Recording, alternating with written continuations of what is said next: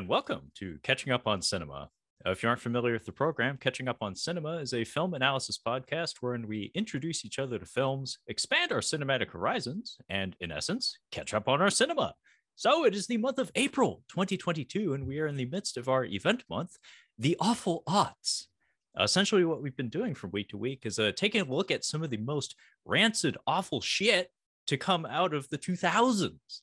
Uh, and there are a whole lot of awful ass movies that came out during this decade. So we've been trying our best to zero in on movies that kind of represent the trends of the day. So we kick things off with a review of Book of Shadows, colon, Blair Witch 2, uh, which represented the uh, high gloss, high concept horror trend of the 2000s. Uh, and then we followed that up with a review of Torque, also known as the forgotten Fast and Furious wannabe film, uh, a tremendous accomplishment in the in the field of action cinema, if you ask me. Uh, didn't end up being as awful as I expected it to be. Uh, but this week, uh, we are joined by Kyle's brother Nick uh, to do a review of James Wong's Dragon Ball Evolution from 2009, which I guess represents a failed attempt at starting a trend of live action anime adaptations in the US. Um, but this thing failed so fucking miserably that uh, we wouldn't really get an official version of that trend until pretty much right here and now. But uh, Nick, how's it going? It is going good. Per tradition, I'm back for another trash review. Hey man, yeah. last time you were yeah, on, you reviewed Conan. That was a good. That was a good ass movie. I feel like that's one, and I feel like all the other ones I've done. No, we did. We did the Blob. I remember that one. He did so, do Mortal Kombat Annihilation and the fourth Indiana Jones movie, so he's yeah. not wrong. He, he's yeah. been on some stinkers. And by the way, we are doing movies that I've double checked on bad movie podcasts that I listen to. They haven't even touched, which is not surprising wow, we are scraping the bottom of the barrel. But yeah, now now that Kyle points it out, uh, Nick's ratio is is not spectacular when like, it comes to the good versus the bad. I'm like the Liam Neeson of garbage movies. I have a particular set of skills for these this kind of filth. I really do. And I'm sure you're very good at punching people in the throat as well. um, yeah. But uh, there is a reason, uh, in addition to just wanting to share his company, but um, there is a reason uh, why Nick is being included on this episode, and a lot of that comes down to the fact that uh, this is, of course, a live action adaptation of Akira Toriyama's Dragon Ball, um, which is a franchise, a gigantic monster of a franchise that continue it persists to this very day, Nick. Um, yeah, however, it's for, it's yeah. a franchise that your brother Kyle, who is my regular co-host, has basically no attachment to. He doesn't know um, anything. However, that is not the case with you. Am I correct on that? That's correctish. Correctish. I remember uh, the first time I watched it, it was like f- fourth or fifth grade, and my buddy, he had it on, and I was like, "What is this show?" He goes, "It's Dragon Ball Z. It's Dragon Ball Z," and I was like, "Well, this is weird. I've never seen anything like this before. Not the cartoons that we were used to," and uh, instantly fell in love. Well, fell in love. I enjoyed it, and uh, I played the crap out of the video games so even if I didn't see it in the show, the video games, I mean, they just they follow the show beat by beat. So I, I've played Dragon Ball Z Budokai one, two, three. I played the Xenoverse. I played some of the new ones. Uh, I've owned a couple of the seasons, so I, I know I know Dragon Ball Z fairly well. Okay, that's a pretty impressive resume you got there, Nick. Um, but follow up question: um, As I said, this franchise persists to this very day. In fact, I believe there's a, uh, an, an additional TV series in the works right now, um, as well as another feature, which they've been kind of cons- semi consistently been putting out uh, in Japan. Uh, Toei Studios has been. They've put out about three movies within the past decade or so. Um, and I, I, believe a fourth is currently in production. But oh, um, are you a current day fan? Like, have you kept up with the series, or is your is your familiarity largely relegated to just the, the Z era of the franchise? I know some of Dragon Ball. I watched some of Dragon Ball GT and I was I, I couldn't stand it. I was like, this is terrible. Uh, I don't know why it rubbed me the wrong way. It just didn't feel as light and funny and lovable. It was just like just much darker uh oh gosh i forgot to admit i do play a dragon ball phone game as well that's embarrassing uh dragon ball legends Uh, but the newer stuff, no. The only reason I know some of the newer stuff is because of the games, essentially. Okay, so Super is not is not something No. that you've dipped your toes into. Uh, No. Same same with me as well. Um, but Dragon Ball Legends, you said, is the name of the cell phone game. We're looking for spon- we're fishing for sponsorships, Nick. So if you want to give a Hey. shout out, I mean, they're live and kicking. I mean, it's a fun game. It really is. okay. I don't play too many phone games anymore, but that's one of the few. uh, folks at home, I wish we had a video component to go with this episode because Kyle was making some fucking faces dur- during that long exchange that were Got something to utterly priceless. You got something Okay. to say? Uh, no. So I wanted to just compare because, like, like you said, I have no attachment to this. Uh, the only anime that I've ever liked, like genuinely liked, was when I was a kid. I we li- we used to watch Samurai Pizza Cats before school sometimes. Nick, you probably don't remember that. Uh, it was, it was, on- it was on before the Mask cartoon. Uh, before the bus would get there. Is that with the three cats that went in tubes? Exactly. Yep. Samurai Pizza Cats. Yeah. Oh Uh, there's yeah, yeah. I like that, uh, but then nothing else. But I think I'm trying to make a comparison. The closest thing for me that this movie was for you guys, something that you were interested in, and they made a movie of that didn't need a movie, a live action movie, was The Rum Diary, uh, Hunter S. Thompson's uh, first novel that he ever wrote. It's good. I really like it. It's one of my favorite things to read on a plane when I'm going for like if I'm going on vacation or something, because it's kind of how the, the book starts is him going off to Puerto Rico. But there was a live action movie uh, directed by uh, the director of Withnail and I, actually. Uh, Really? He he Oh. he directed it, um, and it's not good. and it's a novel that never needed to be adapted to film. And I knew that going into the movie, but I'm like, I have to, I have to see it though. Like I have to know what that is. But that's the closest thing that I've got to what this movie is for you guys. All Yeah. right. that's an interesting phenomenon uh, that we've seen be like this narrative play out time and time again in Hollywood, where that's why you put out these franchise properties. That's why you make multimedia franchises, is because deep down we all have these little pinches we get that Yeah. tell us like.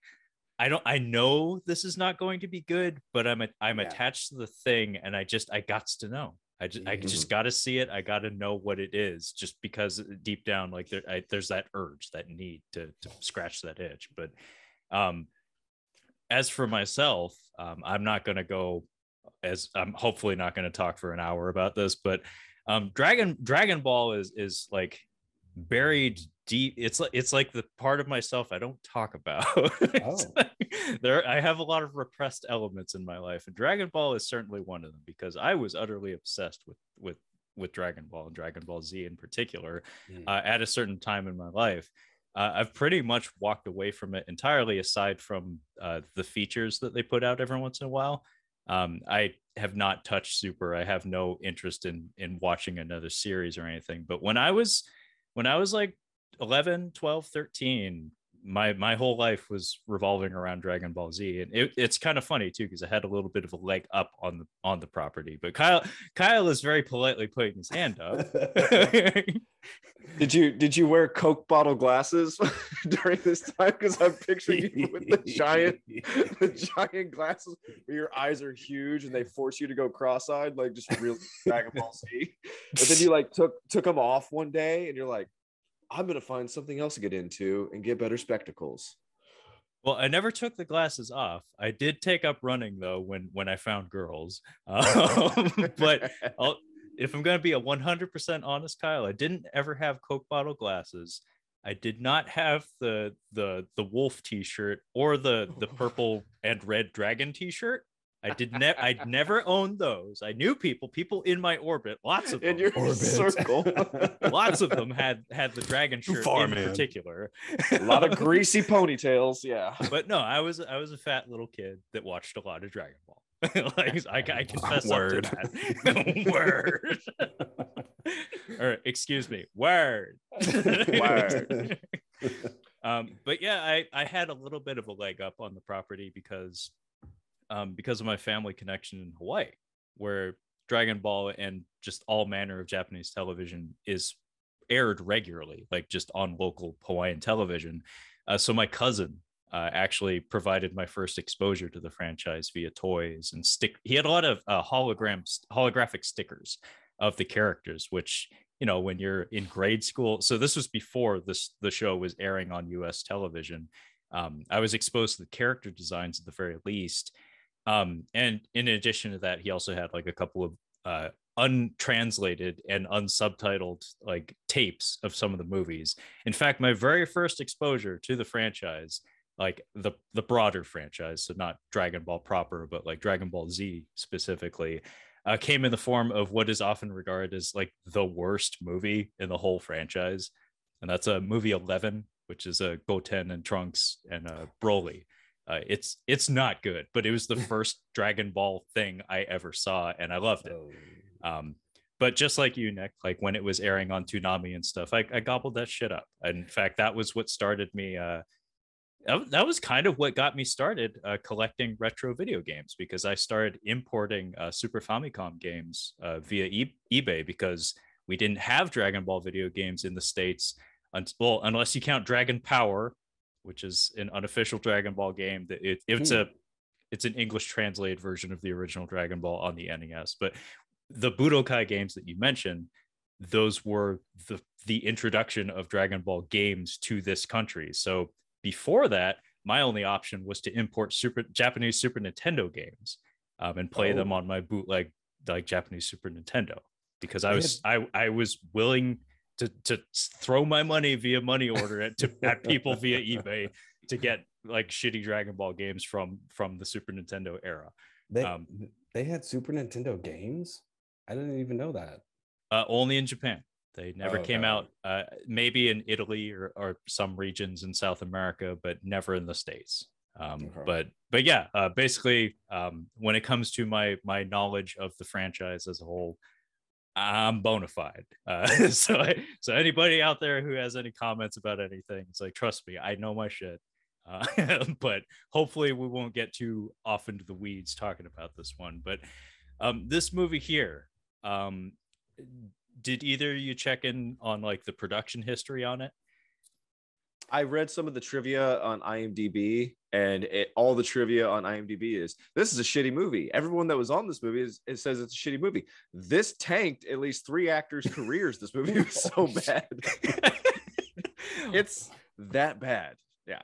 Yeah. All true. All true. Um, the box office take, uh, like worldwide, was apparently around 58 million against a budget of 30 million which again uh, as per the norm you often have to double the budget to get your your total production cost which means this this fucker lost money and it wasn't even that deep of an investment which says a lot. But really the the there's only a couple major things to point out about the production history of it. Uh, well I'll, I'll, I'll condense it to three points but kyle go ahead. I did have one was that uh, originally I think James Marsters and uh, Chow Yun Fat were told that this movie had a much higher um eh, uh the the money that they were going to put into it was much higher and it wasn't until they got to set like they had already, already contractually obligated when they realized that that budget had been slashed to nothing basically compared to what they were told it was. Now that's i'm to be trivia take that you know with a grain of salt.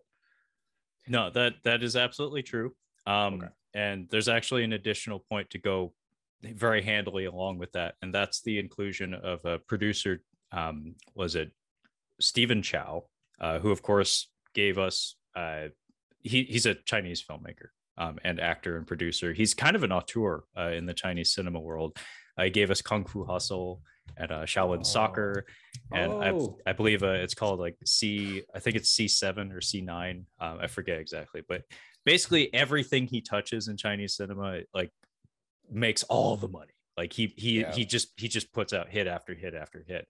And his name in particular in 2006ish when this movie was getting off the ground in production, the inclusion of his name being attached to it was a massive selling point because this is a, a, critically and artistically acclaimed director uh, who's being attached as producer. Turns out that was all just a smokescreen. It was just kind of his name is attached to it, but his involvement in the production is nil. Mm. Um, which for as Kyle said, for actors like James Marsters and Chow Yun Fat in particular, it's like, oh, you mean literally the person, like the reason why I would want to be involved in this production actually is just he's he's just not even going to be on set once like oh no what have i done um other major point to note is that uh, this movie did come out uh, in the midst of the writer's strike of 2007, which completely just destroyed uh, a lot of films uh, around that time. It was very obvious. Uh, it, it's it's one of those things that had ripples that were felt many many years after the fact, and in some cases, like you could actually argue that we're still kind of feeling the ripples of of incidents like that.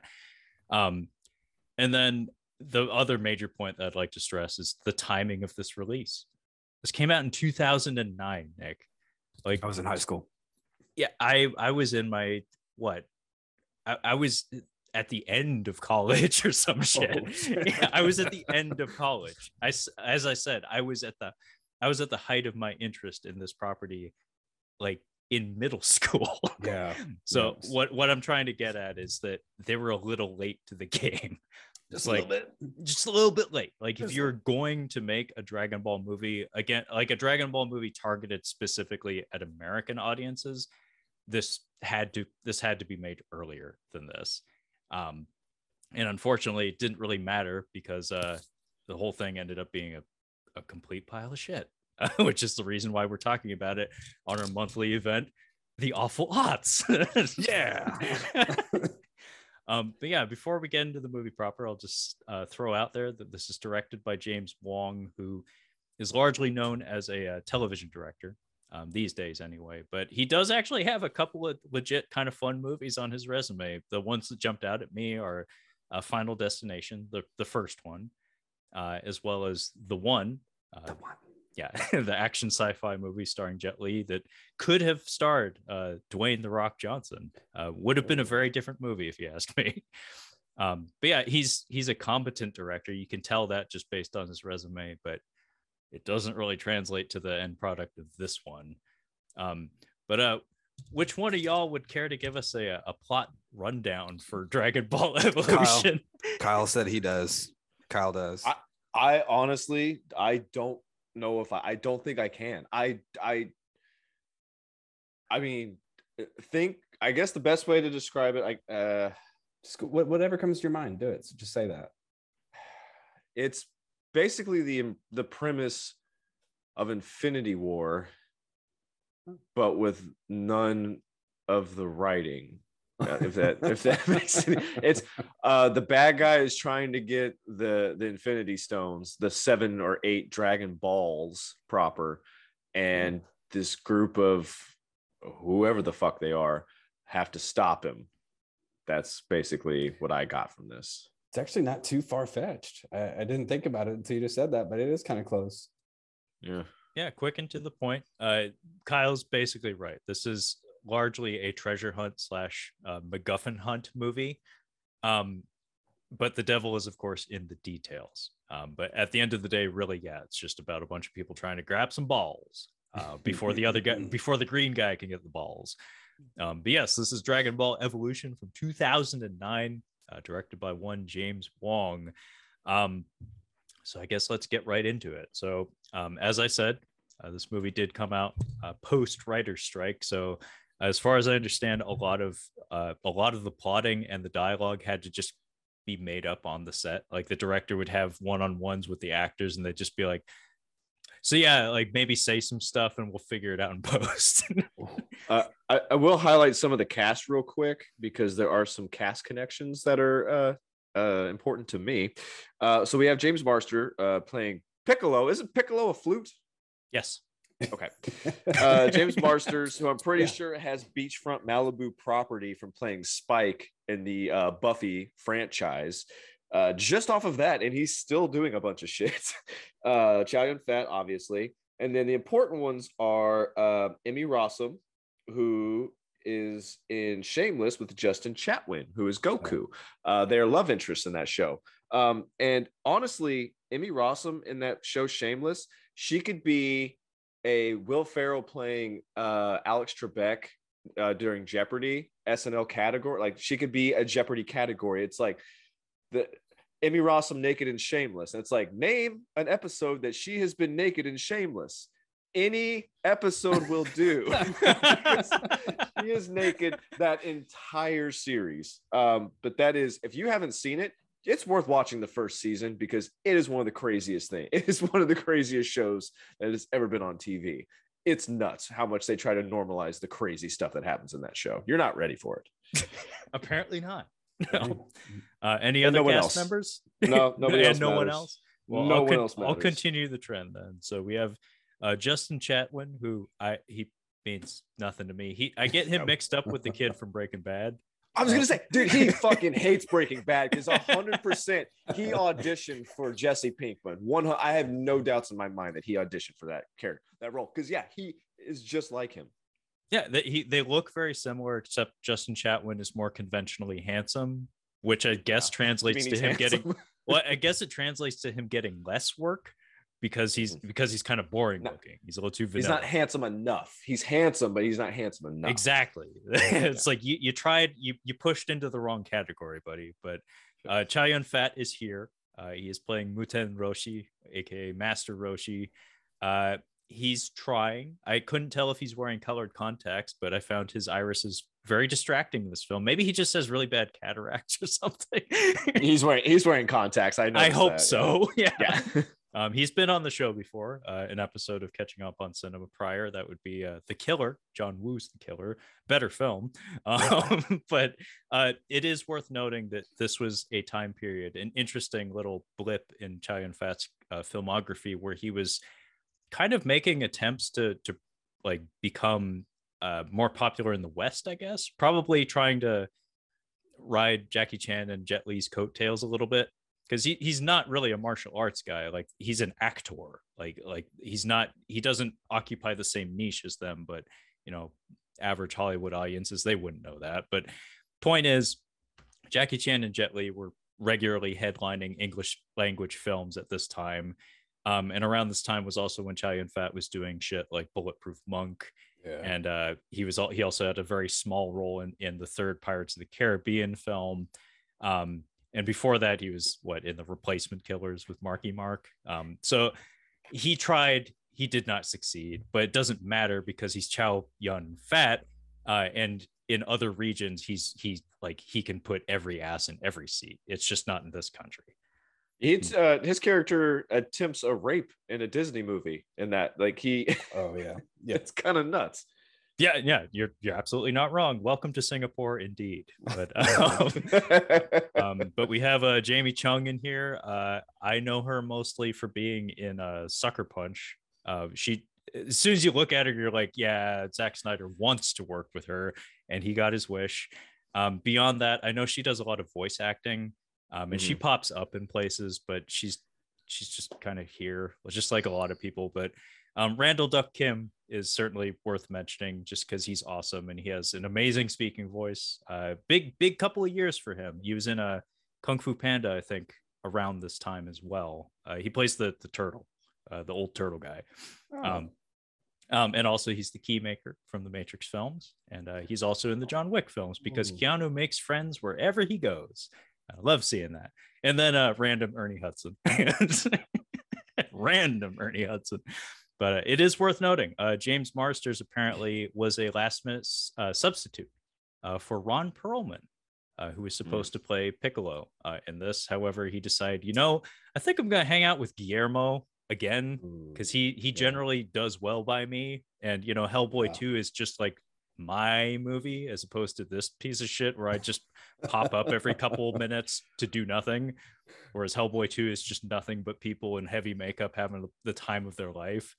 Um yeah let's get to the fucking movie.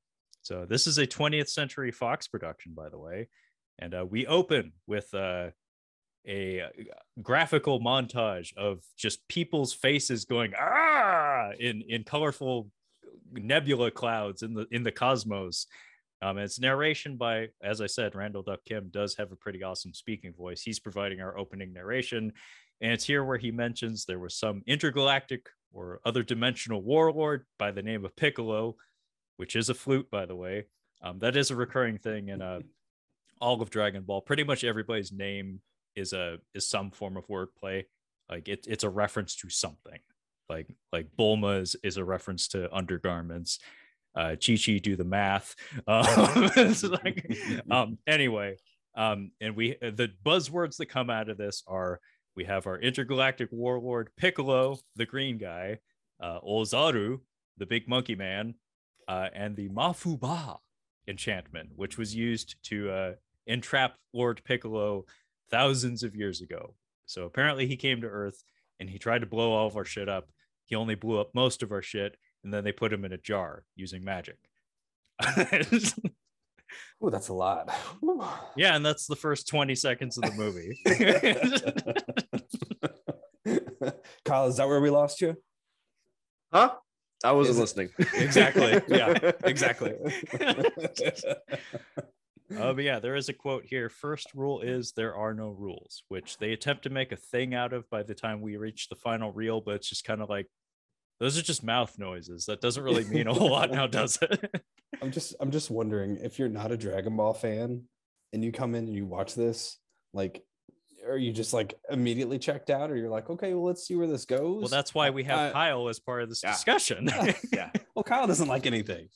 No, that's not He's true. I like a, I like a lot of things. Uh, yeah, no, I was checked out immediately. I'm like, I have no idea what's going on. Uh, but as soon as it started, I'm like, oh, this looks stupid. So I'm just gonna, I, I can, en- I can somewhat engage just to absorb the stupidity of the filmmaking process itself. Are you playing the game? So, so Nick I is wa- actually actively playing his Dragon Ball Legends games while we're while we're No, no. recording. no, I just wanted to show you guys what it looked like. There you go. Okay. It's, it's on auto. There you go. Just wanted you to see it. Oh, it's on auto Cool. battle. Like, Nick is Nick is making passive digital income while while we're podcasting. Oh, jeez. just so you yeah. guys could see it. but yeah, our our first actual image that is non CGI imagery here uh, comes in the form of a close up of uh, ultra slow motion Justin Chatwin's sweaty ass face. Oh, I'm not sure. I'm not sure why that why? that was our opening salvo when it comes to the bombastic imagery of our Dragon Ball movie. But okay, Dude, his his concentration faces are like like he's holding a shit. Like he- anytime that he's just I'm gonna hold it. He's like sweating. He's sweating to hold the shit in. well, he he has the look of like a a five year old who who really wants to be mad, but you but he's like lying to himself and just Yep. getting getting riled up just because he's he he's upset, but he doesn't know how to express it. It's just like a lot of ooh. See, my my most recent experience with young kids being mad is with obviously uh Nick's uh Nick's kid, and that that girl gets mad. Yeah, she gets. she's got a she's got a rage, dude. you gotta get her into wrestling or something, man. It's a rage that makes you laugh. It's like I've never seen something so angry. God, you need to play the Stone Cold Steve Austin theme whenever she opens a door. yeah. Uh, so what's he doing here? He's just like, uh, what are these things called? He's just, um, oh, what do they call? Is this them? Practical? Gym, I don't think gymnasts it's mess practical. With them.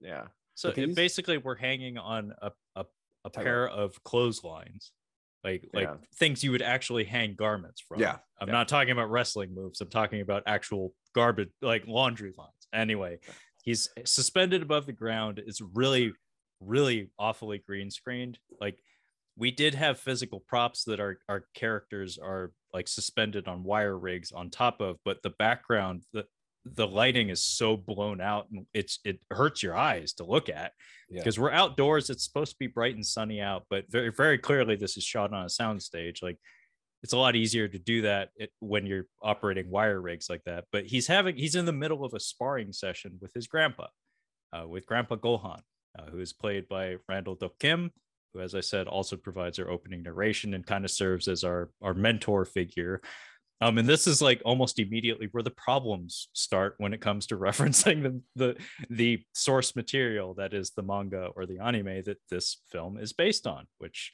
we didn't really say a whole lot about that. But um, the reason I say this is problematic is because right here is your signal that, oh wait, Dragon Ball Z was the property that was popular in the U.S like e- even in 2009 this this was dragon ball z was what was known to western audiences like dragon ball and dragon ball z in fact date back to the late 80s Mhm. um I mean, in fact, Dragon Ball Z, as far as I remember, the anime and the manga concluded in about the mid 90s. Um, so the, the shit was dated even even back then. But uh, Grandpa Gohan is a character who's not even like not a single word is really uttered about him in, in Dragon Ball Z. So right off the bat, we have a major character in this film who is a strong reference to material that your average US moviegoer, let alone Dragon Ball Z fan, wouldn't even know. I mean, he's a huge part of the narrative. So it's like, oh shit, we picked the wrong Dragon Ball. because the, the, point that I'm trying to emphasize here is that Dragon Ball, Dragon the the OG original Dragon Ball, never really had much of a cultural footprint in in the U.S. Uh, be, beyond like ultra fans and whatnot. Um, so in my mind, it's like, why are we why are we referencing all the stuff that people don't know? because i mean japanese audiences might might get the references but very clearly this this film is not targeted at them like it's an english language production it's low budget it's not even that steeped in the lore it's like what the fuck are we doing dude okay so i feel i found my contribution to this episode because i'm going to be able to, to contribute very little i will not throw out their names but there are 10 out of 10 star reviews on imdb for this film and I think every once in a while, I'm just going to throw one out there for you guys. Oh, so oh, I would just... love that. Chapter breaks. chapter break. Yes. Uh, uh, so I'll just throw out one real quick. I won't say their name. You can just just trust me. It's on here. Some of the most talented actors are supporting roles in this film. I met Mr. Blake in Japan at the premiere of this film and have followed his career ever since. Also, Justin Chatwin is the most perfect cast Goku there could be. This story simply could have been better, but they gave it a 10 out of 10. I mean, normally you don't throw in little afterthoughts like that for a 10 out of 10, but okay. um, but yeah, we're in the midst of a sparring session uh, between Justin Chatwin's Goku uh, and Randall Duk Kim's Grandpa Gohan. And uh, we have a, a, beautiful line here prepare to eat dirt. it's like, oh. rough night, huh? Everybody's kung fu fighting. oi, oi, oi um but yeah they have a little sparring session here and actually i like i'll i'll give the movie a little bit of credit the bit where he kicks a beetle into his grandpa's mouth is actually kind of fun i i chuckled i, I admit it i chuckled yeah, I, I, I, I no let out one of those, like a Hank Hill laugh, just like, he ate a bug. Old guy ate a bug.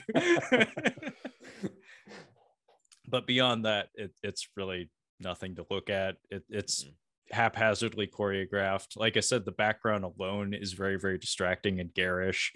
Um, and uh, Grandpa Gohan defeats him. By the way, the rules of the sparring session are basically first person to touch the ground loses. Uh, Goku is defeated via a Shadow Crane strike. Special, special, beam, beam, cannon, cannon, cannon, cannon. Which uh, it comes in the form of like a a, a shock wave in the air, which makes his cheeks flare out because, you know, we got kids in the audience. They'll probably laugh at that. And uh, he falls on the ground headfirst into a melon. Um, and uh, he is lectured by his grandpa, being told that you rely too much on external bullshit. You got to focus on your internal bullshit. this is where the concept of uh, ki is introduced, which is the basically the Japanese word for chi. Same same fucking thing. It's just Japanese pronunciation of it. Oh, um, okay. Um, same fucking thing. Yeah. And uh Goku's told he is special, and he goes, No, I'm different. I'm like, Are you like an X-Man or something? because I'm getting some serious X-Man vibes. In fact, a lot of this movie m- reminded me of the fact that, and and also this is very strange, being as this came out in 2009. We had an MCU by 2009. Remember that. Um, this oh, movie man. Yeah, I know. Iron oh, Man, was 2008. Um, so what I'm getting at here is this movie reminded me a lot of the early X-Mans, uh, but in particular Spider-Man, uh, Sam Raimi's yeah. Spider-Man. A yeah, lot of the high school bullshit definitely yep. has that flavor to it. But the weird thing is that this came out in 2009. so even Spider-Man 3 came out in like 2007 yeah like this this formula was very old hat by the time this came around it was already antiquated that's a yeah i actually wrote down this reminds me of spider-man with the high school bull crap But I also wrote down this is a little bit later, but I said this Goku sounds like Clark Kent when he's talking about like he could beat up the bullies. Like, oh, I could tear them apart. I'm like, what is this? This isn't even Goku. It- it- I don't know. The whole setting in the high school, I, I just did not like. Kyle, I'm sure you hated it too. Yeah, Yeah. yeah uh, I hated I hated the high school was what I hated. It's like this is a high school for the super rich, like the insanely wealthy. Well, yeah, it, it looks like the she's all that high school or something. Like Mhm. dialed up a few notches in terms of like the the budget for the school program, though. Um, it, it's it's bizarre, uh, is what it is. Because as I said, if you're going to to make a movie based on an established franchise, an established property, it's probably in your best interest to just like try to be faithful, like try to try to stick with what what is known and what works. And in here, it's just like we're actively going out of our way to to throw all of that out the window because Mm. I don't think Goku has set foot in ass school, let alone a high school. He's kind of dumb as dirt. He's dumb. That boy is dumb. he doesn't he doesn't have no book learning. That's for his son. Like that, like his son's his son's destiny is to go to college and get paid. Goku dude- just exists to get punched in the face and punch Yeah. other people in return. he eats food and then fights. That's it. That's all he does. And that's the, that's another thing. Is like how hard would it have been to have a giant fish for Goku to eat at some point? or him to catch just any giant food item like just any sequence where goku stuffs his face he eats a big chicken leg, but that's it. That's he, the only. yes he does eat some squab he does eat a squab but but no uh, like we don't get him sitting down and scarfing bowl after bowl after bowl of food It's it's once, so you're just like, oh, I guess he's hungry, and he doesn't even fucking finish it he takes a bite in public mind you which is not good etiquette but you know My stomach did start to turn when the uncle sucked the toes off of this chicken foot. It was pretty disgusting. Oh yeah, I forgot he gets Oh, a yeah. present. Okay, so they're fighting on his birthday, and he's just like out of nowhere, and he's just like, "Okay, fuck off." Wait a minute, I got you a present real quick. It's a it's it's priceless basically. It's it's a really big deal. It's a Dragon Ball. Uh, if you get all of them, you get a wish. It's it's pretty cool. Yeah, uh, like it's very important that Kyle phrases it that way because the movie likes to do that as well. Pretty much anytime we we introduce a concept, we need to make sure to reintroduce it about four or five times just in case you're too fucking stupid to keep up. Hey, if he gets all seven of these, does he get a fucking wish? Because I'm pretty sure that's what happens. and remember folks, this is coming from somebody who could not be bothered to pay attention at all. If I know anything about this movie, if he gets all seven Dragon Balls, he gets a wish. Well, I'm Real pretty quick. sure they reiterate it about every time he gets a ball. So minimum 7 times in the movie, but you got another review for us Kyle? Got you. Uh, before we get to school, uh, amazing movie, stuck close to the original manga and anime source material. A one of a kind perfect movie with no clear problems in my eyes. Perfect cast and very accurate representations of characters in Dragon Balls Z. Amazing CGI and amazing costume work. Deserves Best Picture and Best Costume Design along with a hundreds of other awards. I would give it an 11 out of 10 if I could. I'm reading it, dude. I didn't just That's come a up joke. with that. That's a joke. Come on. Give My, my face was paralyzed that entire reading. Good fucking god. That's Got like the. Yeah.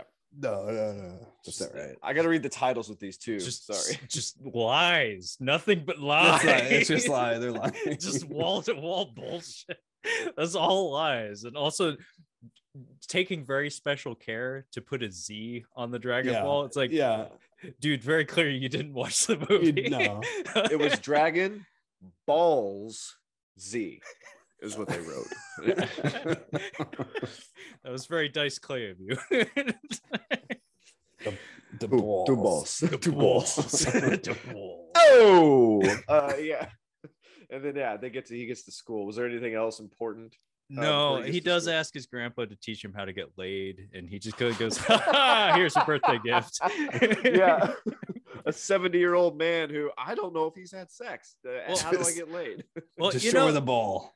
Randall Duk Kim does get he does get a little bit of credit from me. Like this is something that before we started recording, I think we all did like agree on a little bit is that most of the, most of the cast here actually gave a shit. Like they actually Yeah, tried. yeah. The materials complete garbage. So you work with what you got. But Randall Duk Kim is always a warm screen presence. He can't help but be charming.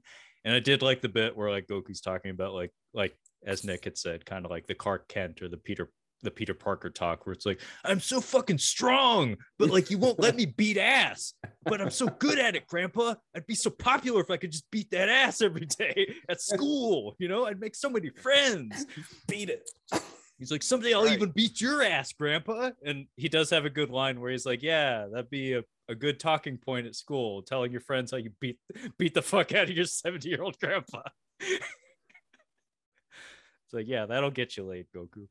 Um, but yeah, we go to Unitech High School, which is kind of surprising because as I said, this this movie goes well, well above and beyond to to make no attempt to make references to anything that anybody cares about who might be interested in Dragon Ball or have any familiarity with it. Uh, we actually do have a couple of high schools in the Dragon Ball franchise that easily could have been slipped in as references. Like uh, Mr. Satan has a, a high school. Like I think one of them is even named after the Dragon Balls at one point. Like where Gohan, uh, Goku's son, goes to school Oh, in Z. Okay. Um, and then on top of that, we also have other iconography like the Capsule Corporation, Yeah. who you know Bulma is the heir of. Her, her dad founded it basically, and like the just the logo on like Trunks's coat uh, from Dragon Ball Z, just the capsules in general. We have capsule gear in this movie, which is kind of neat that it's here. But the symbol, like the logo, is nowhere to be found. It would have been so easy to just like plaster that on the side of a passing vehicle or something, something, anything. one of the one of the many things that bugged me about this movie immediately, obviously, is like he's going to high school. I'm like, okay, Goku doesn't go to school, but okay, I'll, I'll whatever. And then two, just the whole world. It's not right. You you can't. There there's too. It, it's too real. There's too much real world in a Dragon Ball. In a Dragon Ball setting, you've got, like I said, dinosaurs. There's di- there's there's no dinosaurs here. Where are we at? This if if you're gonna do a Dragon Ball movie, you almost have to go full on just different world fantasy. You, you, you have to go all in if you're to do it. Yeah, see, I'm I'm glad you brought that up because I haven't seen it myself, but uh, like in seeing the trailers for that Detective Pikachu movie uh, from a couple years back, like that seems like a like an example of trying to get like a little bit of the world right, you know, where it's like it's it's relatable in that it, it's a live action environment, but you have like these Pokemon everywhere and like the iconography and like the world feels like it's it's been designed to somehow accommodate the presence of all this weirdness Whereas this movie, like Nick said, in terms of like production design and the just the general look of it, a lot of this movie just looks like she's all that. Like, like a lot of this movie just looks like teen garbage, honestly. But that's not what the source material is. Like Nick's absolutely right. Like the the manga world of Dragon Ball, the anime world of Dragon Ball, like from the mind, the twisted mind of Akira Toriyama, is a place where the president is a dog God, God is an, a green goblin alien man. He exists. He can punch you in the face at will. like aliens are the thing. Like, like there are no fucking rules. There are robots walking the streets. Motorcycles come out of pill-shaped capsules. Like it is a kooky world uh, where anything can and will happen. But this, the the aesthetics, the the presentation of Dragon Ball Evolution is not accommodating to that. It, it's too grounded. Kyle, are you going to stand there and tell me you don't remember me playing the crap out of Dragon Ball Z? And you don't remember On- anything? Honestly, I do not remember you playing Dragon Ball Z at all. I I remember you playing. invited, I invited our neighbors over just so I could beat them. Remember that kid? you remember the kid, Matt? Do you remember that? None of that? Yeah, sure. Uh, no, I don't remember you playing. I remember you playing Tekken, and I remember you playing the Lord of the Rings game. And I think you logged the most hours on the Lord of the Rings game. That's a lie. You, Yeah, that- you put that- in work. That game had co-op, Kyle. You could have joined him. He tried to. I was playing guitar. I played with Dad. We have a cameo from a cat. Come up. come up, sister. Come on, sister, sister. I gotta take a shit. Come on. Wow. She's not coming up. Anyway, Okay, so we get to high school, and uh, as Nick had said, we have a high school bullying situation on our hands. Uh, I never would have expected to find this in a Dragon Ball film, uh, especially one centered around Goku, who, as we have, who, as we have noted, I don't think has ever set foot in a school other than for like parent teacher conferences, which is a f- hilarious beat in one of the Dragon Ball Z movies, by the way, where Goku is dressed in a suit and is expected to go visit one of Gohan's teachers. it's pretty great. Um, but we Uh, run into Fuller. Fuller, that's the name of our bully. And uh, Goku is told to his face, he his after his bike gets runned over, uh, he is he's he's called a name. It's it's a scathing remark. He's called Geeko. It's like ooh, Fuller, them's fighting words. But we have a moment here where our our superpowered hero does the he's the bigger man. He clenches his fist in rage and he doesn't he doesn't uncork one on Fuller. Um, but he's saved at the last minute, very similar to like like a, a Mary Jane Watson from the Sam Raimi Spider-Man movies. He's saved uh, by Jamie Chung, aka Chi Chi, in this film, uh, showing up and being like, "Hey Fuller, let's go." Like maybe don't beat people up in the parking lot before class. Yeah, dude, that's how you get school shooters. Uh, yeah, this is where, uh, yeah, next is where he uh, mind masturbates to uh, what's her face. Like, it is very inappropriate what he is doing in class because this is this is male gaze 101. Like, not only is he just like looking over in class, he is leaned back in his chair on like two legs, staring at her, and just like, oh. Yeah, he's, it- he, he's about to come. it, it's a Dreamweaver moment for sure. Oh yeah, Uh, yeah. basically- Swing. yeah, he's in the classroom. He's he's ogling uh, Jamie Chung, uh, and she even has she's like eating strawberries in like a, a flower field. Uh, it's a little uncomfortable. yeah i mean they could have definitely gone a different way with what she was eating uh it could have been very phallic so good on them for using strawberries Well, what's really weird here, and maybe Nick can back me up on this, is that like Goku's generally presented as being kind of sexless. Like, like he is the rest of the movie though like I mean, he he's- he's he readily smooches her. Like like he does. Remember he he gets she like blows on his dick and he gets excited. So he's like, oh, I better get better at my martial arts. That's but on a scale from you know uh a disney character in the 90s and jay from jay and silent bob strike back horniness like he's he's pretty low on the on that scale I also would have accepted any Marvel character now on Yeah, the other. yeah, you know what, the rock in any movie or jay from jay and silent bob horny yeah that that's the spectrum that we're I don't. at. I don't think it's a matter of the, the the Rock not being horny. It's just he doesn't have time. He just he just doesn't have the time. It's just- J- Jay is hornier than that horny skunk on ecstasy. Like that's how horny he is. that horny skunk that, That we do. horny he who Pepe shall not be named. Pepe Le Pew, oh no, he did it. Pepe Me Too'd. uh, I mean, legitimately, yes. like he's he's done. He's canceled, Yeah. as they say. Um, but uh, yeah, uh, what I'm getting at here is that in in the anime, in the manga, like Goku, he's popped out a couple of kids, so he does get busy. But Yeah. but you know, in general, his priorities never never lean towards sex. In fact, that was a lot of the comedy in the original Dragon Ball came from him being a child and just being utterly oblivious to to the world of adults and sex and stuff. A lot of uncomfortable humor involving him and Bulma was based around that when in the original Dragon Ball. And what I'm getting at here is that Chi Chi in the manga and in the anime, like their their relationship is is not this is is what I'm saying. Is like they met when they were children and then they meet when they're teenagers and then they get hitched and pop out a baby. That that's it. Am I misremembering, or isn't she much older than him? Or were they the same age? they're relatively the same age. She's probably like a little bit older than uh, that. I mean, that does sound like Star Wars kind of. Like, that is a very Padme and Anakin situation. Uh, Uh, so unfortunately, I do believe that the IMDb users are trolling me. Uh, I don't think that these were legitimate 10 out of 10s. Uh, so what I think I'm going to do is I'm going to be doing the one star reviews, but I'm not going to do the whole review. I'm just going to do the titles. So this is a fun title. If there is a God, James Wong, Justin Chatwin, and company will burn in hell. oh, shit. Here, here, bro. Damn. Uh, by the way, around this time is where we are introduced to Piccolo, kind of. Uh, we're not. We're. This is a film in that it it has a feature length runtime. It's not a film in that it has any sort of artistry or message behind it. Uh, so our introduction to Piccolo comes in the form of a Super Mario Brothers 3 airship hanging in the sky, where we find a a, a cloaked man. He's wearing a hood, uh, so he's mysterious, but we can tell he's green. Um, but that's our reveal of Piccolo. It's just like, oh, that's a, that's Piccolo. He's, he's He looks he's just there. Edge Lord Piccolo. Yeah, he totally. looks he looks like uh Nick Stahl in Sin City when he gets his balls ripped off and turns into a super pedophile. Uh, Yeah, that was awesome, by the way.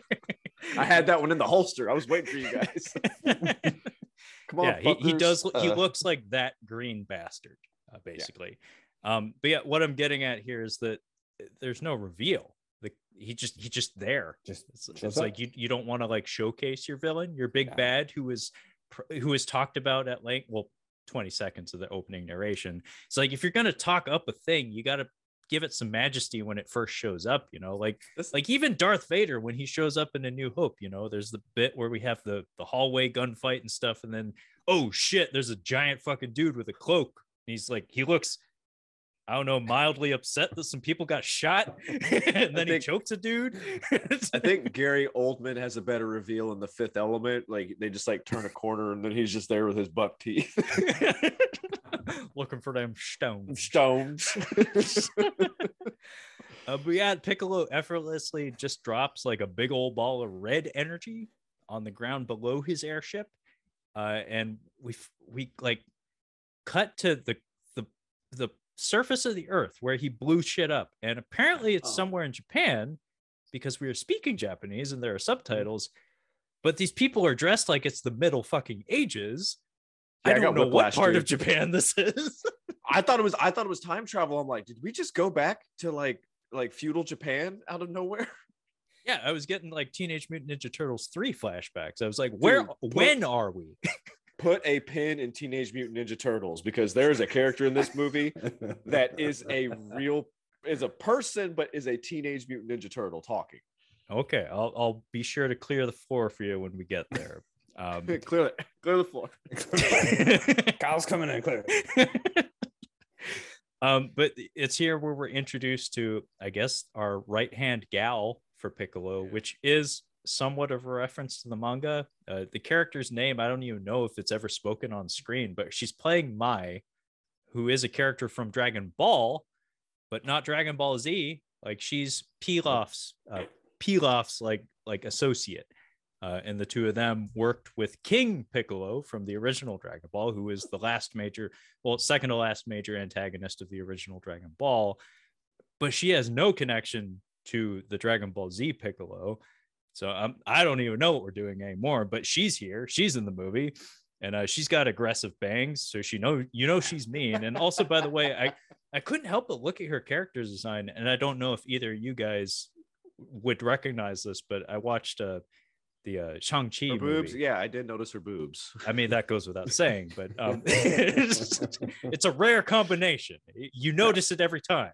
It's- Yeah, yeah, it's like a butt. It's like a butt on her on her chest. Yeah, yeah. Yeah. Um, but uh, I watched the Shang Chi movie, the, the MCU movie, and uh, there his sister, the the character in that movie, like, and from an aesthetic standpoint, it's like the bangs, the outfit, like the skin tight outfit, like the martial arts is it's basically the same fucking character. The the the uh I don't know dour demeanor, like the the sour attitude.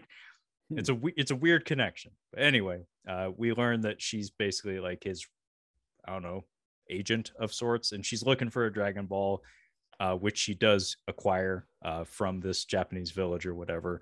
And uh, I noticed there's a, a weird random insert shot of James Marsters. It's just like this close up of him, just to show like, and I'm here. he doesn't do anything. He's just in the room. It's just Yeah. this like weird isolated close up Yep. that looks like it was shot on a soundstage, probably green screen. It's just like, oh, we should probably put a put a shot of his face in there just so people know that he's there. it's like, he's gonna do anything? No, he's, he's just there. Um, but yeah, uh, we get some uh, high school shenanigans involving Goku opening some lockers with his key, uh, which I guess shows that he is much more powerful than he allows himself to be. So he's like holding back when he's sparring with his grandpa, I guess. Um, and Chi Chi instantly recognized, she like instantly knows what's up. it's it's a little alarming, honestly. Like the entire wall of lockers blows open. She just like runs over. She's like, "You used your key." He's like, uh, "No, I didn't. like, I w- I wasn't staring at you all day, not at all." Um, but yeah, he gets invited to her party, which just happens to trap. be going on that. it's a trap. Yeah, that's a trap. uh, insulting as a Dragon Ball fan, as a movies fan, and probably as a human. That is our next uh our That- next headline. That is accurate. That's completely accurate. Thank you for that. and it's around this time that we get uh, what Kyle had brought up. Uh, this would be Grandpa Gohan cooking a birthday dinner for Goku, which Mm. does not consist of a giant fish, nor does it consist of mounds and mounds and mounds of rice, uh, but rather chicken feet and squab. Um, and uh, there's a bit here where Randall Duk Kim suck he sucks on one of these chicken feet. It made a it made a Kyle gag a little bit. Disgusting. It's pretty gross. yeah. Do and we- people eat those? Am I missing something? Oh, absolutely, they do. I had no Are you, idea. have, have you been to an Asian market before? Yes, all the time. No, no, I have not. No. I was. You should you should go to one. Go to one next time you're in a major city. Go go find the Asian market and just walk around. It's Yeah. pretty incredible. yeah, you will find any number of organ meats, uh, tripe. Uh, you will find chicken feet. You will find all the parts of the animals. Don't bring the kids. Oh, Just yeah, bring yeah, yourself. Good idea. it will be a culture shock for them. Okay. Uh, but yes, they most certainly do eat chicken feet. Um, and I know it here that as a Goku's trying to clean himself up to go out that night. By the way, uh, very similar to Peter Parker and Uncle Ben, uh, where he, Mhm. he shirks his responsibilities a little bit instead of hanging around for that birthday cake, which does look pretty tasty. He's like, "Nah, I gotta go beat some ass and try to get laid, Grandpa." um, as he's trying to like do up his hair, there's a gag where his his they're trying to do the Goku hair thing where it's all wild and poofed out and stuff. Um, and he like applies gel to it to try to tamp it down. And then it, for a second there, he looks like Razor Ramon, complete with the toothpick in the mouth. Um, but the gel doesn't hold up. Um, and yeah, he slips out instead of uh, sticking around for his cake. And then uh, we head to the Playboy Mansion. As basically as I read it, because this is a fucking castle. This is not a house. What the fuck is this, Nick? you talking about? You never went to a house party like this? no, your- absolutely not. Your, Dragon Ball friends? I mean, me and my Dragon Ball friends, we, we were invited to parties all the time. Yeah, no, th- Yeah. this is this is a party at the Playboy Mansion. It, it it's literally like a castle or some shit. Like the pro- I don't know where they shot this, but it's it's it's some form of mansion, which is also kind of weird. Being as like Nick, I know you're not super familiar with Dragon Ball, but have Mhm. you ever seen what Chi Chi looked like as a kid? Is it just the same, but a younger version? No, she's dressed. she's dressed in like a, a weird skimpy outfit with a cape and like a, a blade on her head, like an Ultraman What? Corona.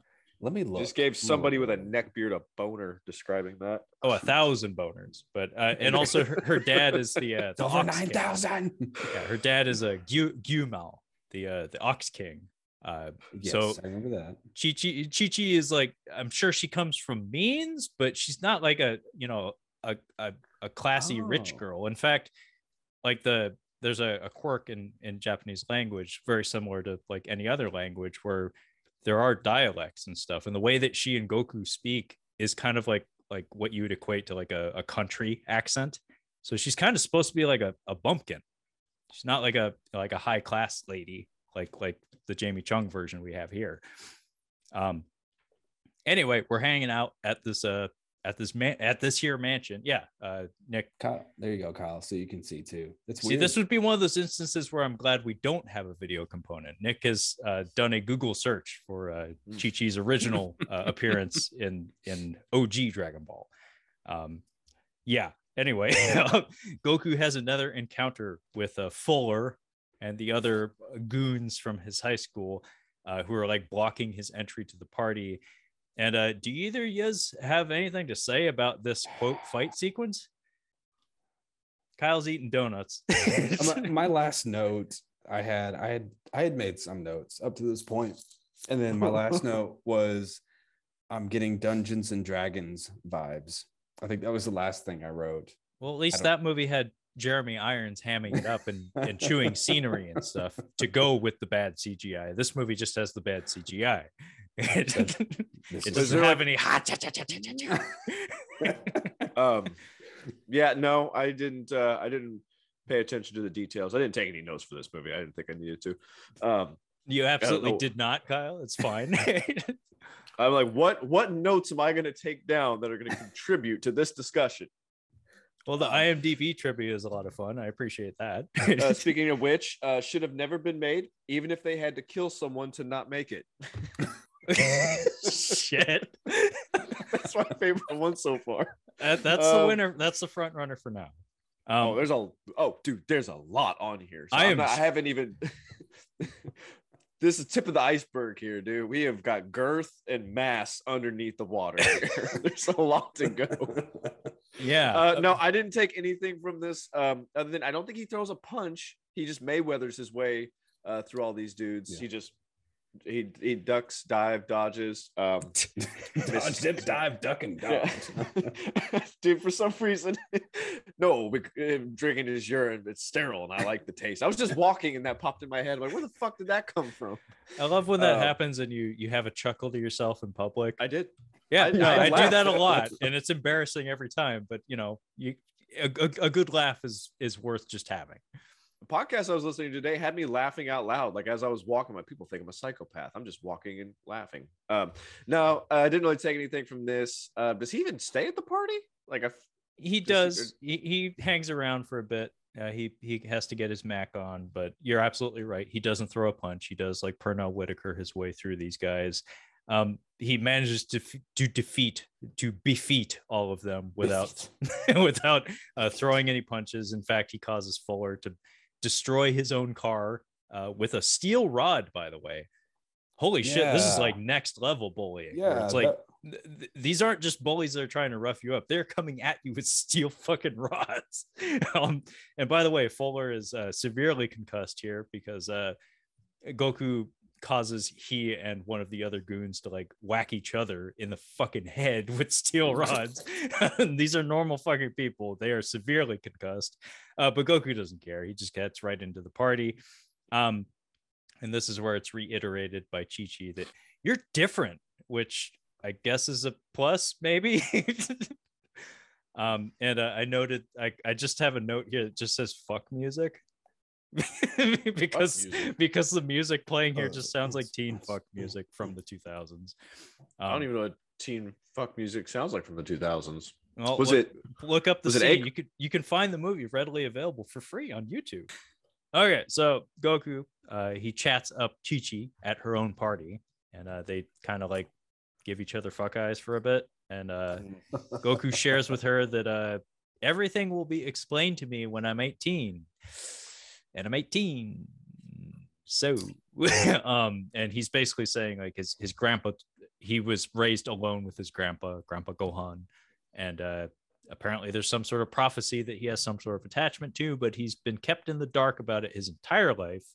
Um, and then there's a random parrot that's just at the party. Uh, they use The it as a fucking parrot. yeah, there's a fucking parrot positioned next to them. I was like, what is that? And then we just cut away from that. We're just done with that scene.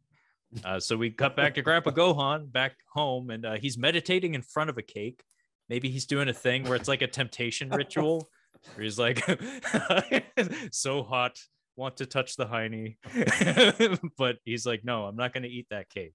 It'll give me the diabetes. Um, but he's meditating in front of a cake.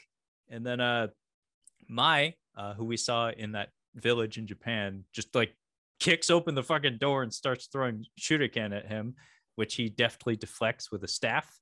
Um, I think this was supposed to be the the nyoibo, the the power pole as they call it in the in the English dub, Yeah. which is an extending rod. Um, that uh, I think it's supposed to be that, but it never extends, and it's not really used. It's just No. it's just a staff in this I don't- movie. I don't remember Goku ever using it after that either. He but I- carries it at one point but he never uses it. He just he like makes they the movie takes special care to like dedicate shots to him putting it in the car with them but then they never do anything with it. It's like very clearly that's an like an indication that maybe there this wasn't a very organized production because we we did slip that into the edit but it, it has zero payoff. But Uh, anyway, Grandpa Gohan deflects all these projectiles very deftly, uh, very easily. And then, oh my God, like, I don't know if either of you guys caught this, but when Piccolo walks in the room, oh wow, like, like James Marsters looks embarrassed. Like, he, he just, like, he's trying to do like a tough guy walk. And he's got his fucking hood on, and he just looks like, uh, and I'm here. it's, it's it, it is not an entrance. Like he just kind of like flops into the room. And it's supposed to be like this big bad guy reveal. And by the way, the score for this film was done by Brian Tyler, uh, who does basically like I don't know monster energy drink soundtracks. Like like he, he does. Yes, exactly. Uh, he does the Expendables films and the Fast and Furious films. So that flavor. Um, so the the soundtrack in this movie is going absolutely ape shit during this sequence. And it's just like him just like lazily clumping into the room. It's like, what the fuck, man? It's like you're fucking Piccolo, man. You're like one of the coolest characters of the whole fucking thing. You're a fucking disgrace. is this where he uses the force? Because I don't know what this is, but I don't remember that ever being a thing. So, okay. Um, as I said, I am bona fide. Um, Piccolo in the in the manga and the anime, he he does have some telepathic powers. Mm. Like he does have like telekinetic abilities. Like he he does have mind powers. So this is not unheard of. Um, but yes, uh, Kyle, do you have a point here? I was gonna ask. So you're saying the music was like like like the guy who does the Monster energy drink music? That's the music that plays over. Is it like like the soundtrack to a hernia shit? I mean, I don't, I, I didn't catch it. I mean, try try to picture like I don't know, like Doom 2016 music, but more melodic. So so not not as much attack and kill, but like a little bit more of a symphony backing it rather with rather than just strictly. Okay. it has okay, a little bit more going on than that, but that's what I'm getting at though, is that the energy level of the music is up here when what's actually happening on screen is very much just kind of like, yeah, we're I guess we're fighting. like... This is the this is the Aunt May, basically the Aunt May part where he like busts into the house and delivers yeah. us from evil. Yes, finish it. yeah, it's very similar to that. Um, but this is this is a very strange scene because basically Piccolo walks in, he looks embarrassed. He's like, "There's no Dragon Ball here. I'm gonna peace out." So he just like leaves so he uses his telekinetic powers to like detain Grandpa Gohan. He like pins him to the floor, and then he exits the room. And then we get him poltergeist housing the house. So like the house implodes under the strength of his telekinesis. Oh. um, but the reason I say this is a very strange scene is that um, Grandpa Gohan, as I said, now Nick, do you do you know anything about this character? Like, because like like you said, you you you're a Dragon Ball Z guy, right? Grandpa Grandpa Gohan. Do I know anything about him? Yeah. No, the only thing I know is like he named his son Gohan after him. That's pretty much it, though. Okay. Well, the interesting thing here is that he he was a very important character in the original Dragon Ball manga, and the way he died was Goku turned into uh, Ozaru, the giant ape, mm-hmm. like which literally means oh. big ape. Um, under the full moon and he accidentally killed his grandpa. That's hardcore. I had yeah. no idea. Yeah, as a child, he accidentally killed his own grandpa. Um, wow. Which is very, very different than what happens here.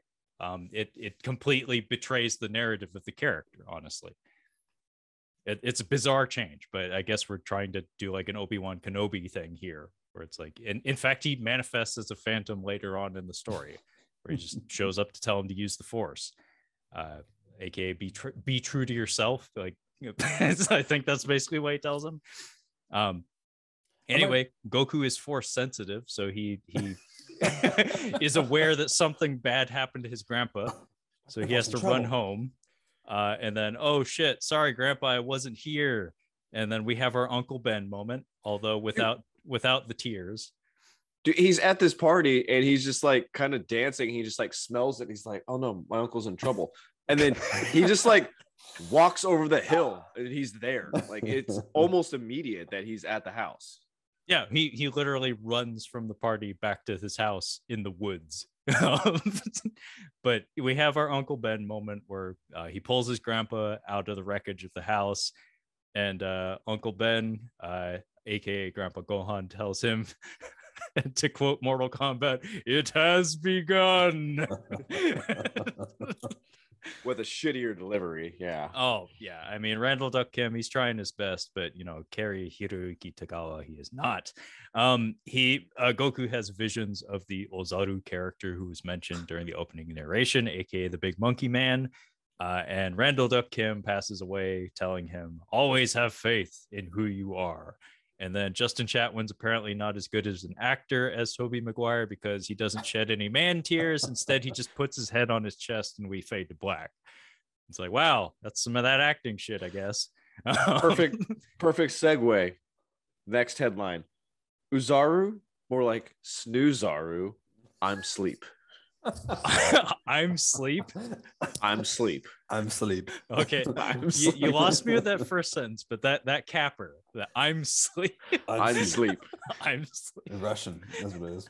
It might be a, uh, an, an ESL critic, maybe. I don't know. Uh, I- I'm I'm inclined to believe so, but I I kind of love it though. I'm sleep.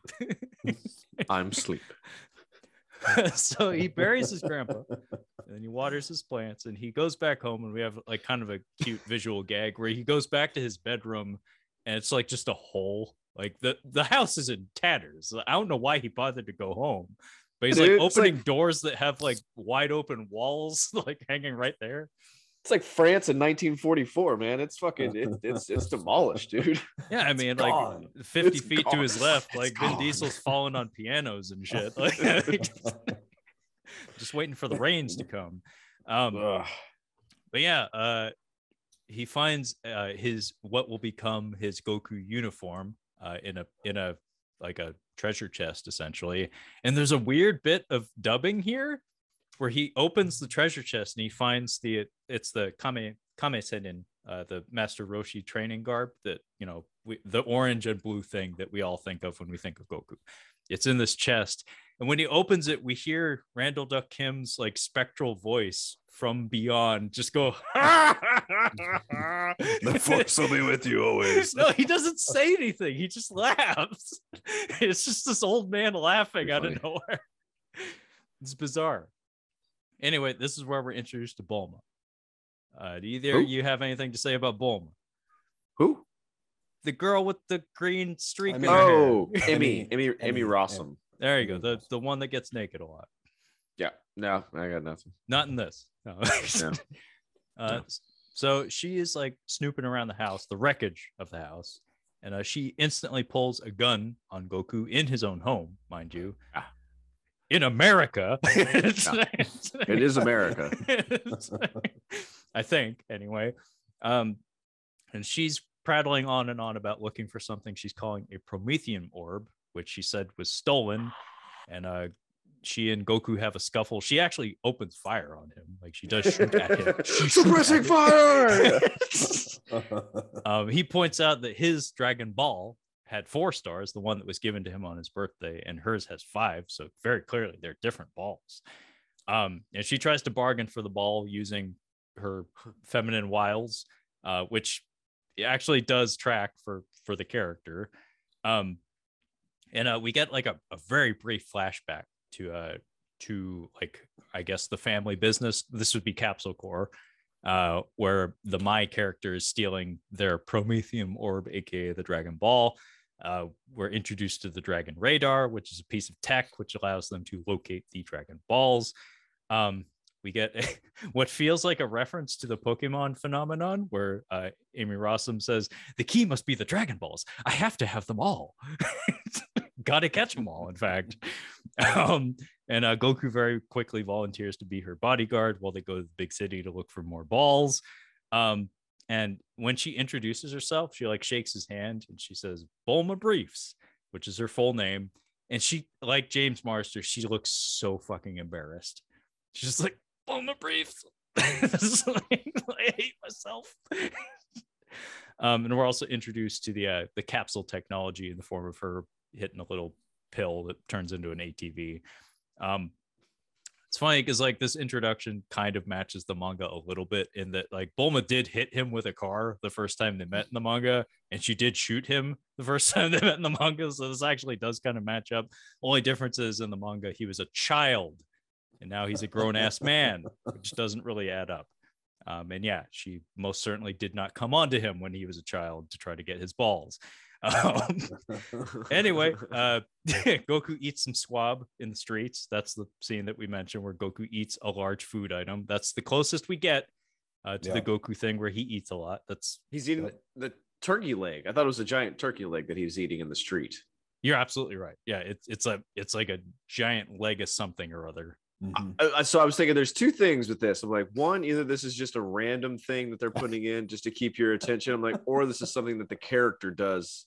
And now I'm confirmed. Yes, he's just eating a big turkey leg. Yeah, he expends a lot of energy. He eats a lot. That's like one of his. That's one of his key characteristics. He's always eating a lot of food.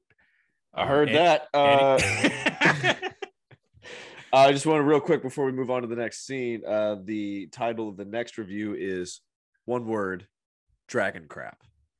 it's not quite I'm sleep, but dragon crap will do. That'll do, pig. That'll do. Um, and uh, this is where we head to Master Roshi's place. Uh, and I guess this is supposed to be an equivalent of an island, Nick. Like, did you even notice this? it looked like he was the last house that would not submit to what I guess the government's building a highway or something. Like, no, I Yep. won't. I won't somewhere Yep. else. I won't move. I'm This staying thing- here. They offered me $10 million. I could retire on that. I'm not going to do it. Why would I? Why would I got to move? I shouldn't have to move for $10 million. You fucking idiot. Take the money. Walk away. I don't care that you built it. They took my job. um, yes, it, it- this is like the house from Up. Um, but it's what I'm getting at here is in the in the source material. It's supposed to be literally an island in the middle of the ocean. Um, instead, we get an urbanized version where it's just like apparently a meteor hit the city. and it created a donut shaped crater around this house. I mean, you could also have like a nuclear bomb have just gone off and just have a scientist pulling his pipe out. Like, fascinating. The house withstood the blast. yeah, just out in the middle of nowhere. But yeah, this is a curious interpretation of, you know, literally just an island. Um, but uh, we in, we just like break into the guy's house, um, and we start rooting around in there. It looks like uh, the set of Nothing But Trouble. Uh, in the inside of his home, um, and uh, yeah, uh, there's actually a cute bit of comedy here where they're trying to be quiet as they're snooping around the house looking for the Dragon Ball, and uh, Goku like knocks some shit over, and he does the again the spider-man thing where he catches all the shit before it falls like in like matrix time and like bullet time. But then he like misses this one little thing that just makes this like mouse sneeze just like a ting. And then we cut to Chow Yun Fat going like holy shit! Like, like he just springs out of his bed. It's actually kind of cute. Um and then uh he has a little throwdown with uh Chow Yun Fat's uh, Master Roshi. Um it's a I don't know it's a nothing little mix up doesn't really doesn't really It- amount to much It's Jackie Chan fighting uh, Don Cheadle in Rush Hour 2. It's like twisting tiger. He's like, oh yeah, yeah, I, I know that. Uh, the same. We know the same thing basically. Like, oh, I know what you're doing. Your uh, your grandpa taught you that, didn't he? Like I know him. Sure, I know him. Yeah. yeah it, it's kind of like a, a wink and a nod to to kung fu movies past where it's like your kung fu is strong but mine is stronger yada yada Mhm. yada i'm real tired tonight um but yeah uh goku busts out the same move that his uh, his grandpa had done to him at the beginning of the movie and he, just like blows bulma's ass across the room. Yeah, that was pretty good. I'll give him that. that was, That was pretty, pretty good, um and this is where i noticed that Chow Yun Fat appears to be wearing colored contacts for some reason. That's very very very distracting um especially in close-ups and whatnot. Um but he's clearly trying to have fun with the character like like i mean the character from the source material is very kooky he's supposed to be a pervert he's supposed to be like very centered in his his martial arts discipline but beyond that he's just like a crazy old man and he does have a little bit of that energy but the script is so fucking flimsy that he has so little to do but he's he's trying to be fun he's trying to be kooky but it, it just I don't know, it didn't really work for me very much. But it's always cool seeing Chow Yun Fat just because I've seen him in so many other better movies. That's like at the very least he's he's a intriguing presence on screen, even if the script or the character can't support it. Um, and it's at this point that Roshi is told that Grandpa Gohan, Gohan, as he says it, uh, is dead, and he sobers up real fucking quick, and uh, he tells us a poem about the Dragon Balls. Uh, some sort of prophecy about like we got seven days, but it's it's literally the ring. Basically, it's like we we got seven balls in seven days, and then we're all dead.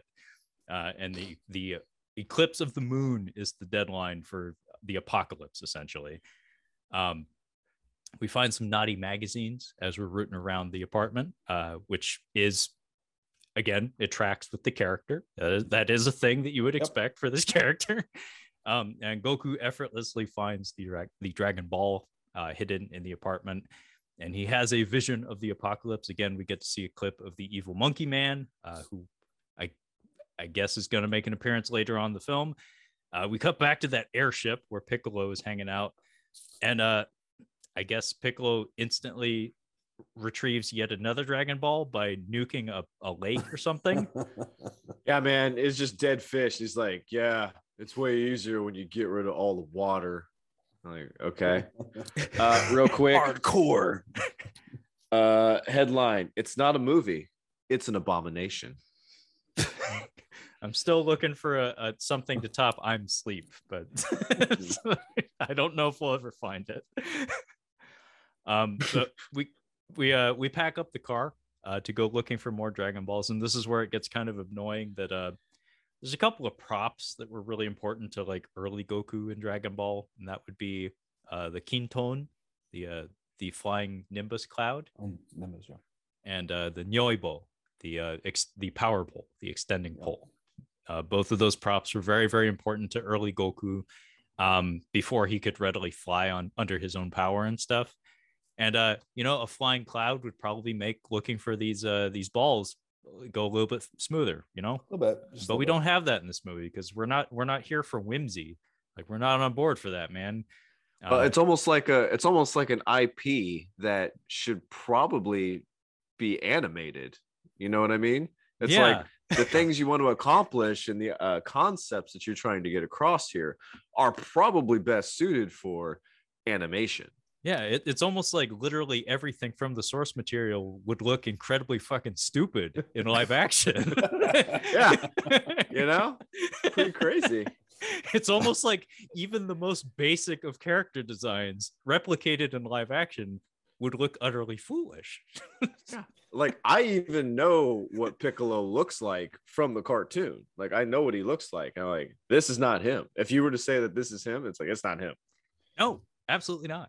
In fact, that that's that's yet another point. It's like I don't even know which Piccolo this is supposed to be because believe it or not, Kyle, there is more than one Piccolo. of course there is. There's a Piccolo Daimao and Piccolo Jr. And they're two very different Piccolos. And neither of them look like this Piccolo. And one of them's a bad guy through and through. And the other one starts out as a bad guy. He gets better though, and he becomes a friend to Goku's son many cool. many years later. I don't know which fucking Piccolo this is supposed to be, and it's very very confusing and vexing because of that. Anyway, so uh, we pack up the car, and uh, it's here where Goku begins his training, which actually is a a decent reference to the source material because that's basically all Dragon Ball ever is. Like at it at like if you break it down to its core elements, Dragon Ball is training and fighting. Mm-hmm. Like it, it, the lessons are learned along the way, but in essence, it's just training, fighting, training, fighting. And there's nothing wrong with that. We all love that formula. It's like a Rocky movie, essentially, or or an early Jackie Chan movie, which served as a lot of the inspiration for a lot of early Dragon Ball stuff. Um, oh so the the training here comes in the form of all the all the stuff that they're taking on their journey uh, roshi bulma and goku uh, instead of loading it into the back of the car like you would uh, they throw it into a backpack and make goku carry it yeah. which again actually it, that's cute because that is that is some dragon ball shit like that actually did you know elicit a smile uh, when i saw that i was like yeah that that that's what i would expect from a dragon ball Mhm. Um, when pe- when people ask for proof God doesn't exist, I direct them to this movie. Deadline. Okay, that one's pretty solid. I like that. very succinct, very direct. Um, and it's here where uh, we cut to uh, a temple ground where uh, Chow Yun Fat says we're going to train here, and it's supposed to be a secret. And then we we crest the hill, and we find oh shit, there's a bunch there's a bunch of like scantily clad teenagers beating on each other up here. so apparently this is like the teen hangout spot now. And uh, Jamie Chung is there, and she's kicking people. I don't know what the scene is supposed to be. I don't. Yeah, I don't know if this is supposed to be like the tournament scene, because if it is, it's nothing like w- what it should be or is. So, Kyle, I know you mentioned the Teenage Mutant Ninja Turtles character. Is that coming? It's up? him. Yeah, that's him. Yeah. Who? What? What is it? I don't know his name. It's the guy. like it's him, the guy. the guy, the guy that he, they're in the hole, and he's like, "Oh, oh, hey, what you guys doing?" Yeah, I totally Oh. moved you in the hole. Oh, I yeah. thought he was eighty. Is he ADR or is he? Is that him talking? I think Gotcha. that's him talking. Yeah, no, he's uh, he is, he's definitely a Teenage Mutant Ninja Turtle. Okay, so what what Kyle's talking about here is we have this brief moment at the training grounds where basically it's just an excuse for Jamie Chung and Justin Chatwin to make fuck eyes at each other a bit more. It serves no purpose whatsoever. It's a complete just like plot cul-de-sac. It's like uh, what are we doing? This movie is a plot cul-de-sac. What are you talking about? I mean, you're not wrong. I'm trying my fucking best, Kyle. Trying. but we get back on the road and uh, we have some of the most god awful green screen you will ever see. This is this is so if you've ever seen a sitcom from the 90s, this is Jerry Seinfeld in his Saab taking a taking a ride down the road. Like the the background is just jittery, going fucking ape shit while they're just like very like holding the steering wheel completely still, and then the background's just like freaking the fuck out. I was getting flashbacks to Muppet Babies or something. but um, Goku is being given a training exercise where he has to do a handstand and shoot ki out of his hands to blow up an orange or some shit. Um, the car crashes and we fall into a fucking hole. And we're introduced to another character from the source material, the character that Kyle was talking about, the Ninja Turtles esque character that Kyle was talking about, Yamcha. Yeah. No, what he should do, what some of his training should be is like sometimes when you go pee and there's a split and it goes in two different in two separate directions, is try to get it into the bowl. That's part of his training. Because I don't know, he's just standing on his. Have you ever seen those those like memes of like people go to the bathroom and it gets all over the place? And like, was this person going to the bathroom like this? And you have like a dude doing a handstand over it. That's what I thought of when, he, when I saw him doing this. I was like, is he trying to pee? Is he trying to pee?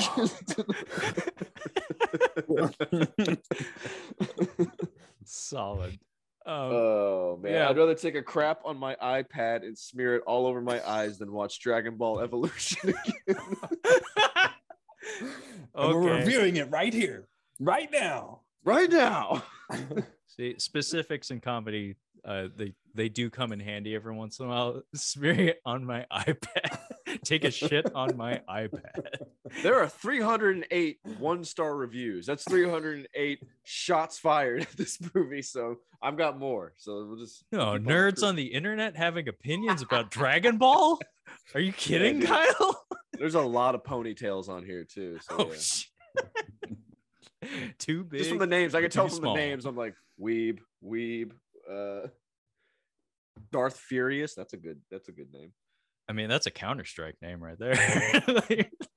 that's a battlefield name right there. Uh, but yeah, we're introduced uh, to Yamcha, uh, who uh, Bulma initially tries to like charm with her feminine wiles, which again is on brand for her. Um, but then Chow Yun Fat is ahead of her. He's like, "Hey, uh, that guy up there, he's the one who dug the fucking hole that we fell in." Wait, so the uh Emmy Rossum, is that who you're talking about? She's the one who uses her Yeah. her lady bits. Uh she was a child when he showed me a picture of her. Is, is she the the photo that he showed me of her? The- the No. different character, different character. Okay. That okay. That was that was the Jamie Chung character, There's Chi Chi. Okay, okay, okay. who was also That- a child in the in the comic. Oh, okay. okay. like I said, I don't know what the fuck we're doing. um, but yeah, uh, Yamcha is introduced to us here, and uh, Kyle was not exaggerating when he replicated his speech pattern. He, he's you kind of think he's dubbed for a second because he's so exaggerated. He, he's like a surfer dude dialed up to 11. He's Sean It's Penn. Spicoli. It's yeah, Spicoli, he's, yeah. he's Spicoli dialed up to 11. Um, he's portrayed by Joon Park, by the way, uh, who is a pre K pop star. Mhm. Um, Yeah. So in the days before we had K-pop, there was just Korean pop music. Um, he he was a part of a group called God or God that, was very very popular in the 2000s. Um, but yeah, he is here playing Yamcha, and uh, he does fuck all in this movie, uh, which is kind of extraordinary because Yamcha these days, even, Kyle, even you might have been exposed to some of these. Yamcha is a Nope. fucking meme. Like he, he is an international meme, Dude, especially it. especially in Spanish speaking circles. He's a very popular meme. There's that image of him laying in the crater, Nick, after he's after he's been killed in the in the opening seasons of of Dragon Ball was Z. saying, uh, Killed how many times? Oh yeah, Yamcha dies like every five minutes. it's a He's- it's a joke. It's a meme. It's kind of a he's kind of like a Casey Jones. That's why I felt like he he was just kind of an addition who's not really that impressive. Like he's just kind of there. Well, yeah, in Dragon Ball Z, that is kind of what Yamcha ended up being relegated to, like that kind of role. He was like the sideline, like cheerleader of sorts. But like in Dragon Ball and in like early Dragon Ball Z, he was a competent fighter. Like like he he was very capable. In fact, that he kind of roughed up Goku the first time they met, and he'd be like a consistent training partner of his. Um, he's kind of like a Goku groupie, I guess. But in this movie, he does fuck all. Like I don't even think he throws a single punch at anger. I don't even think he throws a punch at all. He holds a gun. He- yeah, he he digs a fucking hole is what he does. he excavates for them. That's what he does. He drives the car. Oh my god, he does the Marion from Kingdom of the Crystal Skull. He's the driver. we don't have anything for you to do, Yamcha. Uh, how about you drive? yeah, pretty much. Shit. Oy, I can't believe I tied it back to Crystal Skull. Um anyway, uh, we're stuck in this fucking hole for the entire night. And uh this is where we have to be told about the Dragon Balls for the third or the fourth time in in about 20 minutes. Uh Jai Fat tells us a story in front of the campfire. And by the way, uh, speaking of Ninja Turtles, the, the fire turns into a visual aid for him, kind of like when Splinter shows up to talk to the turtles. Yeah. uh-huh.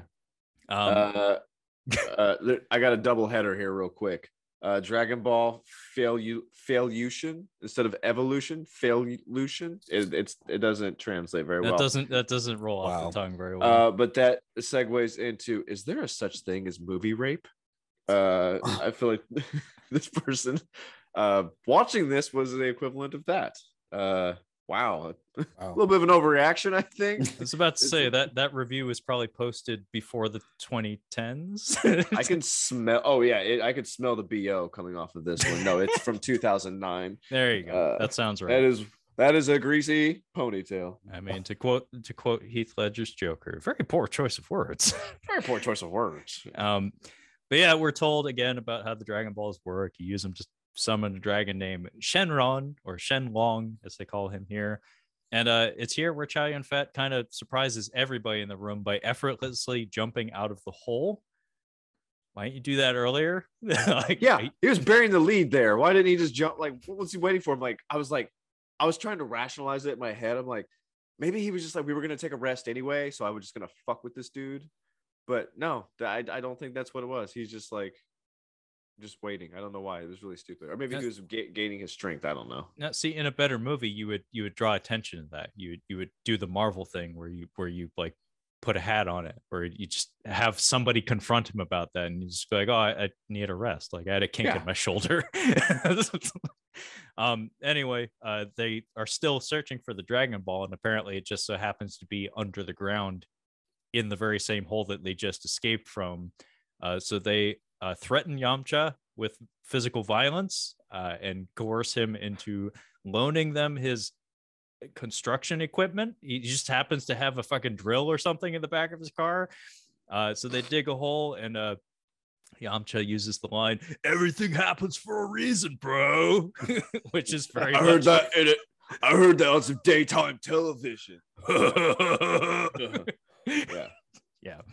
Uh, we cut back to the airship, and uh, Piccolo uh, uses his uh, super devil juice to make a monster. Yeah, he uh he hands free ejaculates into a tube, and then the tube turns As we all do. stuff, Yeah, as we all do. Uh, and the tu- tube turns into putty monsters, basically. Just, That's what I was. I want one of those things. That's awesome. Are these supposed to be the Saibamen? no, they can't be, Nick. I know that's what I'm wondering. I'm like, is this their version? Is this how they're trying to do Saibamen? See, this This don't is be fucking stupid. Of course, it can't be them. God, I mean, be- before I before I explain this, like I I'm sorry, hands free. If I took a screen cap of that, that's no nobody would think it was anything but that. Like, there's no way you could read the visuals of that sequence any other way because it, it is James Marsters in full on green man makeup going ah in a, in a chair.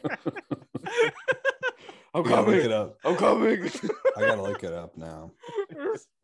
I mean, I can Uh, picture it right now. It's- Unless he's got silver blood. Or like, what, what was the color of the uh the fluid that's It's- it that is excreted? it's green, thankfully. Maybe I bet you they had to fix that in post. Like it was it was probably something else. And they they probably had to like the censors of the production crew were like, oh, we we got to make that green. People are gonna have have thoughts about that. but but yeah, uh, in the manga, uh, Piccolo Daimao or King Piccolo, as he's sometimes called, uh, like Demon King Piccolo, the bad Piccolo from Dragon Ball. Uh, he he would barf up henchmen out of like he he like make eggs in himself and then barf them up. So like his henchmen would come out of his mouth in the form of an egg. Just I mean, 100% Kyle. If you Google it, you will find disturbing images of a, of a green skinned man barfing up eggs uh, that turned into dinosaur people. Um, it's a thing. It's fantastic IP. This is great. yeah, it's, yeah. uh, really great choice. Nick, are you visualizing Ace Ventura doing it, or did you find the video? Hanging out of the back of the rhino. Oh, he feeds the bird. Oh, Oh, God. Is this it? Yeah. Yes. Nick found it. Yeah. Wait, Nick. wait. Nick's playing the shoot. scene. He's gonna shoot. He's shooting right now. it's even worse than I thought. It's even worse than I remember. We, we, Oh. we like snap zoom three different times, like ah! Dude, that looked powerful. I think he's gonna need some peanut butter crackers and like a Gatorade after that. Hey, Get this Get man a cookie. Oh, Oh, fuck. Um, yeah. So in the manga, like I said, he would puke up eggs that would turn into henchmen. I guess the movie's interpretation of that is that his blood, using the powers of technology, makes makes monster men, makes his monster grow, if you will. Um, sure, that that's that's a, a thing. But um, to answer your question, Nick, um, this can't be a, a reference to the Saibamen because those are from Dragon Ball Z, and so much of this interpretation of the character, again, there are two Piccolos, is based in Dragon Ball, which makes me think no, it, it can't be a reference to that. But then again, I don't think this is a reference to anything because the the manga version of the character did not have henchmen like this. Like I think they were named like tambourine, cymbals, and drum, and they were all like dinosaur men with wings and shit. They weren't whatever Oh, the yeah. fuck this thing is. By the way, I want to say that uh Tom Woodruff Jr. might be playing this monster thingy. Um, Kyle, that's important to note because that's the guy who made most of the aliens uh, and portrayed most of the aliens in the film Oh. franchise. I'm familiar. Yes. Yes, you are familiar. I I am aware of this. I'm a- And then uh, we cut to the uh, the volcano zone. Um, I was watching this. I'm like, ooh, Trevor's gonna love this CGI. Ugh. Wait, it, it's rough. I mean, I'll, I will give them some credit for the like the replicating effect of the monster. Like that actually doesn't look half bad. Where it, it's like it gets dismembered and like it turns into multiples of itself. Like that actually looks okay. But good God, this volcanic background looks looks. This looks like Nick Arcade or something. Uh, if either of you get the reference, I don't know that you would. I am the oldest person in the room. Um, anyway, our heroes are ambushed by the monster that we just saw like be born two seconds ago. So there's no build up for this thing's arrival. It just no, oh, pop, it just no. appears. Saruman Saruman doesn't even like give him the history like of his like of his race and like how they came to be or teach him how to fight. It's just like no no no you you you you you're from my cum boys. You just know how to you know how to fight. He's like, but father, you never even gave me a name. come boys. I just named you come boy one, come boy two, come boy three, come boy four. Jeez, that yeah. came a lot today. Broke I'm a rib. Above, it's like I'm above quota. Um, anyway, the gimmick for this monster is that uh, they are very easily dismembered, but uh, they're like a hydra. Every time you slice a part of them off, uh, a new one grows in its place. Uh, so they end up making more trouble for themselves by fighting them. And actually, this is like one of the very, very, very few sequences in the movie that I can't give it some credit for.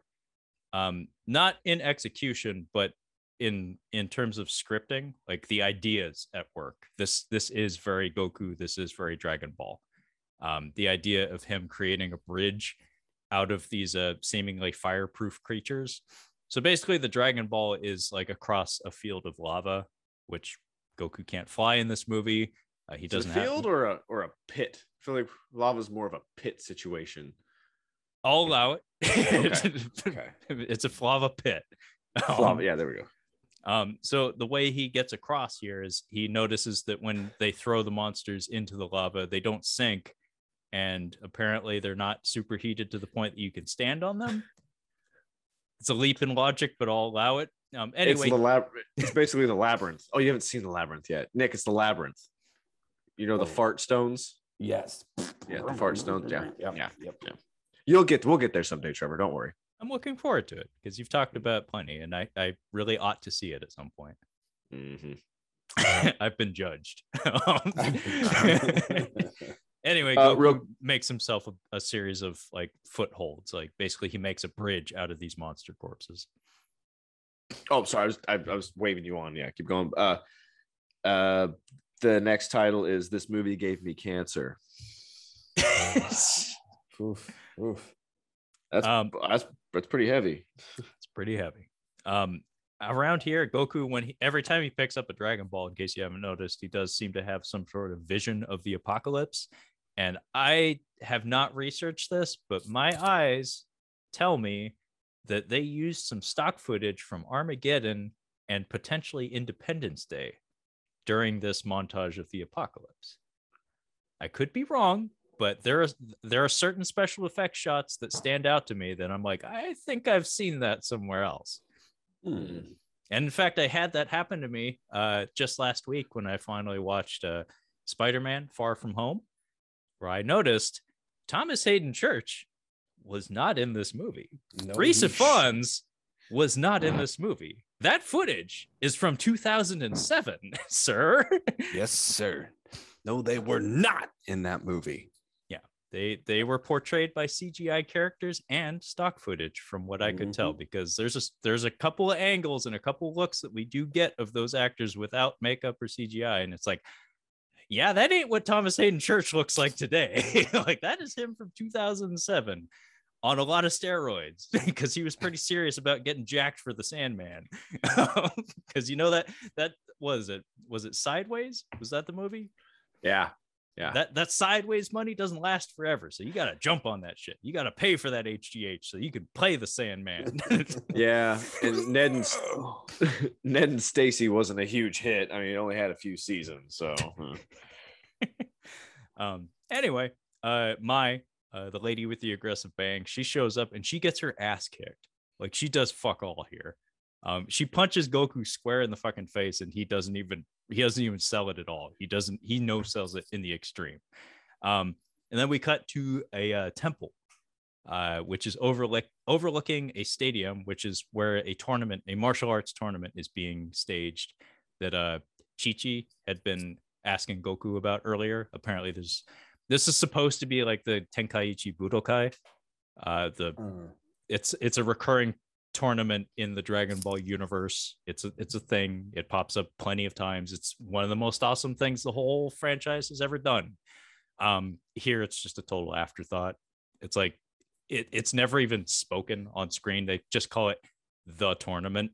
So it's like it's up to you to to recognize it as that or not. But we spend so little time there that it doesn't even matter. Is this where they open up the door and there's a bunch of guys being trained like it's a James Bond movie where they just like go over the hill and there's just people fighting?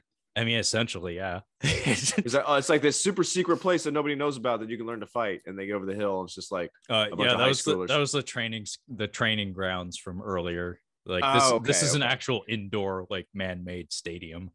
uh, uh no, this is like the the finale of every Karate Kid movie, essentially. Minus Ah, okay, minus yeah. the crowd because we couldn't afford that. Is this where he's trying to do the ball with the with the candle? That's like every other scene. guys. Uh, this is where Uh, we're introduced to unexpected Ernie Hudson, though. Oh yeah, unexpected Ernie Oh. Hudson. Uh, no merciful God would allow this to happen. Is the next review. Shit. yeah, that's a good one. Who, Oh, man. who, who is Her- Ernie Hudson supposed to be? What is this? I don't. I I don't know what's happening okay, right now. bro, real quick. Okay, so they had to dye his eyebrow, and did he have a did he have a soul patch here? Did he have just like the little the flavor saver down there? I What's think what going they on? did was just like What's happening? lean, just lean, lean your head back a little bit. No, just like just sprayed him real quick. I just had some silver spray paint. Yeah. yeah. yeah. Uh, so Nick is apparently questioning his role in the universe right now. He's having a breakdown live on the webcam. what are we doing? I don't know, man. I don't have good feeling. I don't feel good. um, yeah, I don't know what the fuck he's doing. Um, sorry, sorry. He was Nick was drinking. Near spit take.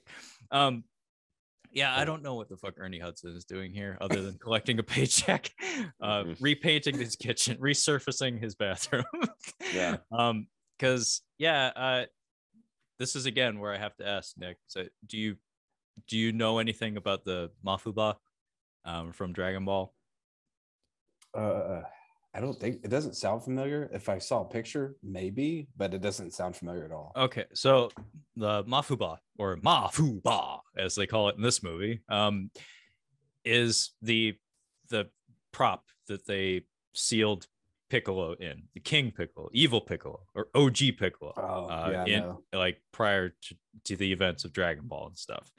Um, in Dragon Ball, uh, the Mafuba could be an, any container. It just required a special talent and and like skill applied to it to to seal some something or someone into.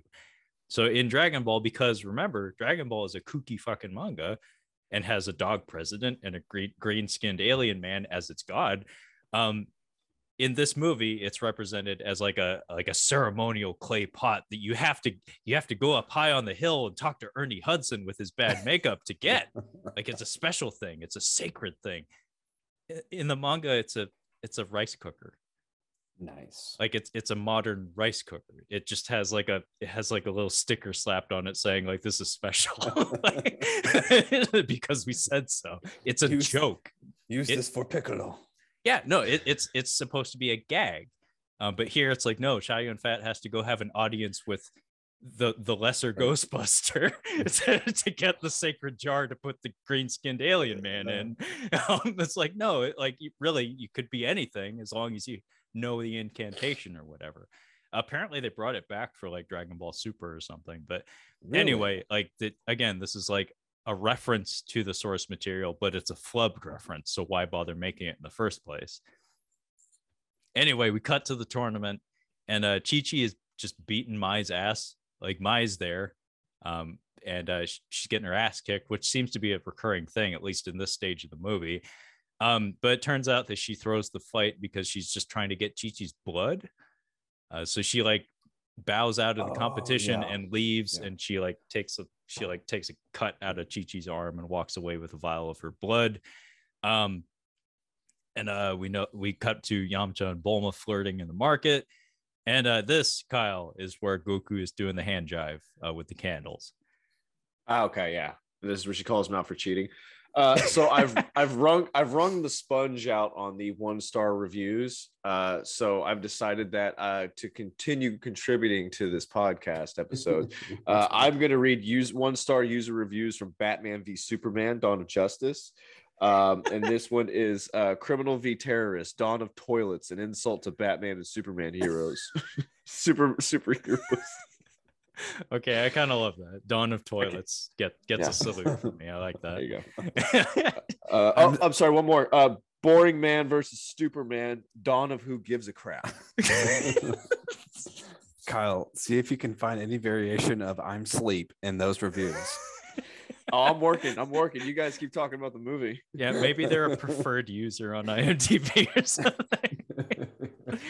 uh, so yeah, uh, Master Roshi uh, teaches Goku the Kamehameha, uh, which is represented by him doing some stuff with his hands and throwing uh, smoke rings at candles. yeah.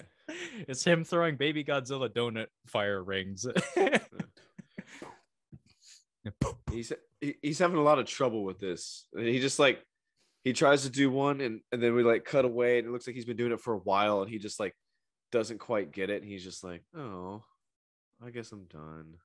I'm gonna go try to light the candle now. Yeah, so his task is that there's a series of candles positioned around him that he has to use his ki uh, to put out without touching, basically. Um, and he can't quite get it. And he's he's frustrated. By the way, it, it just oh fuck, it just occurred to me uh, that a lot of this movie makes me think of that god awful Forbidden Kingdom movie. Do either of you remember that horseshit?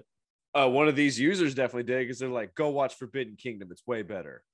Yeah. Forbidden Kingdom. Is that with Nick Cage? Isn't there one mm-hmm. with Nick Cage?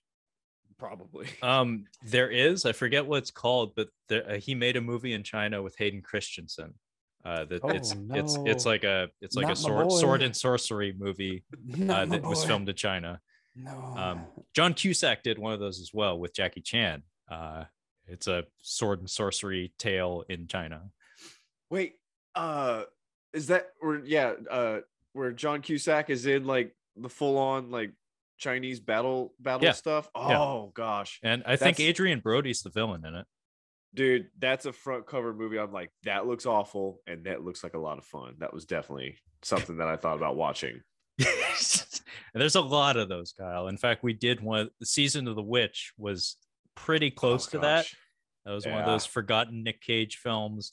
Uh, there's also what the Seventh Son with um, Jeff yeah. Bridges that yeah. I, I, was actually getting confused with uh, Season of the Witch uh, before we got to it. Um, but yeah, there's a whole fuck ton of shitty medieval movies out there from that era, from like the early 2010s, I want to say. Uh, but yeah, it, it just occurred to me like, oh fuck, a lot of this movie really makes me think of that piece of shit Forbidden Kingdom movie, where it's like it's it's vaguely Asian in its presentation, and then we got the the sloppy white kid in the lead that that's like flanked on either side by vastly more talented older Asian guys. it's like uh, anyway, Goku doesn't fucking get it. Uh, but thankfully, Chi Chi shows up and she's like, "Hey, like, so I have an idea." If every time you blow out one of these torches with your hand powers, you get to take a step closer to me. He's like, uh, okay. So it, that that works for him. So he he uh, like blows out a couple of them, and then he fucks up at one point. She's like, "Wow, you are dumb," um, but uh, she tells him like, "You got to do it your way, bro."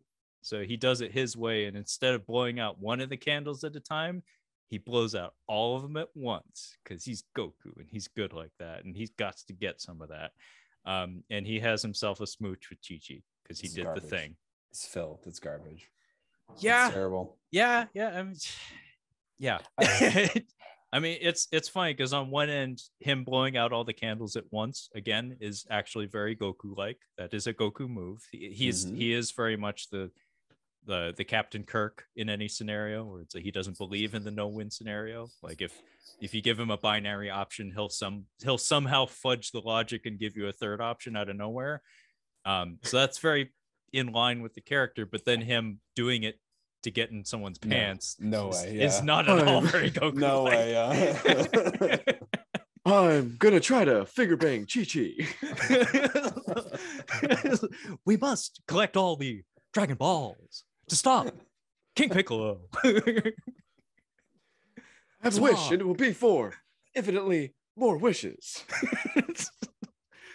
Ah, that would be fantastic. Insert Shatner into pretty much anything, it'll make it infinitely better. oh shit, that's a guy that I need to see do more martial arts on film. Is Bill Shatner because you know what? He was never any good at it, but he loved fucking doing it, and I loved watching him do it. The the uh, the uh, sacred art of the wall drop kick and and the double axe handle, like expert practitioner of the double axe handle, Captain Kirk. Um, anyway, he has himself a smooch. We fade to black. Uh, and we get some shenanigans involving Mai masquerading as Chi Chi. So both Bulma and mm. Yamcha run across Chi Chi like sneaking out of Goku's bedroom in their dwelling. I, I don't know where the fuck we are. Pre- presumably the temple above the city. And they both think like, oh shit, she snuck in and like he got some of that. And then Goku shows up and he's like, "Hey guys, what are you doing?" And then they're like, "Oh no, he wasn't in the room." so they they all come to realize like, "Oh wait, that Chi Chi's not Chi Chi. That's an imposter Chi Chi." So we get Chi Chi on Chi Chi violence. Uh-huh. Uh, it's, it's a nifty little fight, uh, and Goku dives through fire to try to stop the fighting. We actually get a legitimately kind of hilarious beat where he beats the fuck out of Chi Chi. like he relentlessly beats the fuck out of Chi Chi. like, like, like Mel Gibson in The Patriot when he gets that guy with the hat. I mean, Kyle had mentioned like while we were recording, like during the break, that he started watching The Simpsons. Uh, a good Sim- Simpsons reference that you probably don't have under your belt at the moment, but one that you should is uh, "Stop, stop, he's already dead." it's, it's- it's one of my very favorites, and that's right. exactly what happens here. Uh, so now I'm just switching up movies. I'm just gonna be picking random movies and doing the one star reviews of them. Uh, this one is Forrest Gump. Bring your puke bag. what? That's it? Yeah, that's it. Bring your puke. Bring your puke bag. no other context. Yeah. Do me a favor, and uh, next opportunity you get, look up something for nothing but trouble. Got it. uh, folks at home, uh, aside from our comprehensive review of the Predator franchise, uh, I believe Nothing But Trouble was the first catching up on cinema episode uh, between Uh-huh. Kyle and I. Um, anyway, uh, Goku beat up the wrong Chi Chi, is why that's funny. Because she's like, Goku, stop. And he's just like, no, bitch, you gotta die. um, but uh, Mai escapes, and uh, because we gotta wrap this bitch up, uh, she has all the Dragon Balls. So all that all that searching, all that hunting we did was for naught. Like all the Dragon Balls have now been grabbed by Piccolo. Um, and Goku gets shot with like a green gas gun of some sort, Yeah. And Yep. he is nearly killed. I was like, holy shit, this Goku is lame. like, come on, man. He's nearly killed such that uh, Chow Yun Fat has to resuscitate him. Um, eh, he is like at the brink of death, and he has a vision of his grandpa uh, walking on water, by the way. Um, and he's like, "Hey, Goku, what's up? It's not your time yet. Uh, you should wake up now so you can go deal with the big monkey man that we've been teasing the entire movie." Um, and he has the uh, the refrain of "Always have faith in who you are." Um, Goku is resuscitated, so he doesn't die here, obviously. Uh, and we take off uh, with the Mafuba in tow uh, to hopefully imprison King Piccolo. Uh, Piccolo uses Dragon Balls to do a thing that I didn't know you could do. Uh, he summons a temple out of nowhere. I don't know what this is supposed to be, but basically he gathers all the Dragon Balls and uh, a Mortal Kombat Outworld temple rises up from the ground underneath him, just out of out of nowhere. Sure. uh, one star review for uh, Nothing But Trouble. As funny as a tumor. Jeez. A lot of talk of cancer, man. Yeah. I'm going with. I'm gonna go with uh, Spider-Man 2001 next. Okay. Go for 2002. Sorry, 2002. Yeah, you gotta get that right, Carl. Gall, idiot. Fucking nerds. All right. Uh,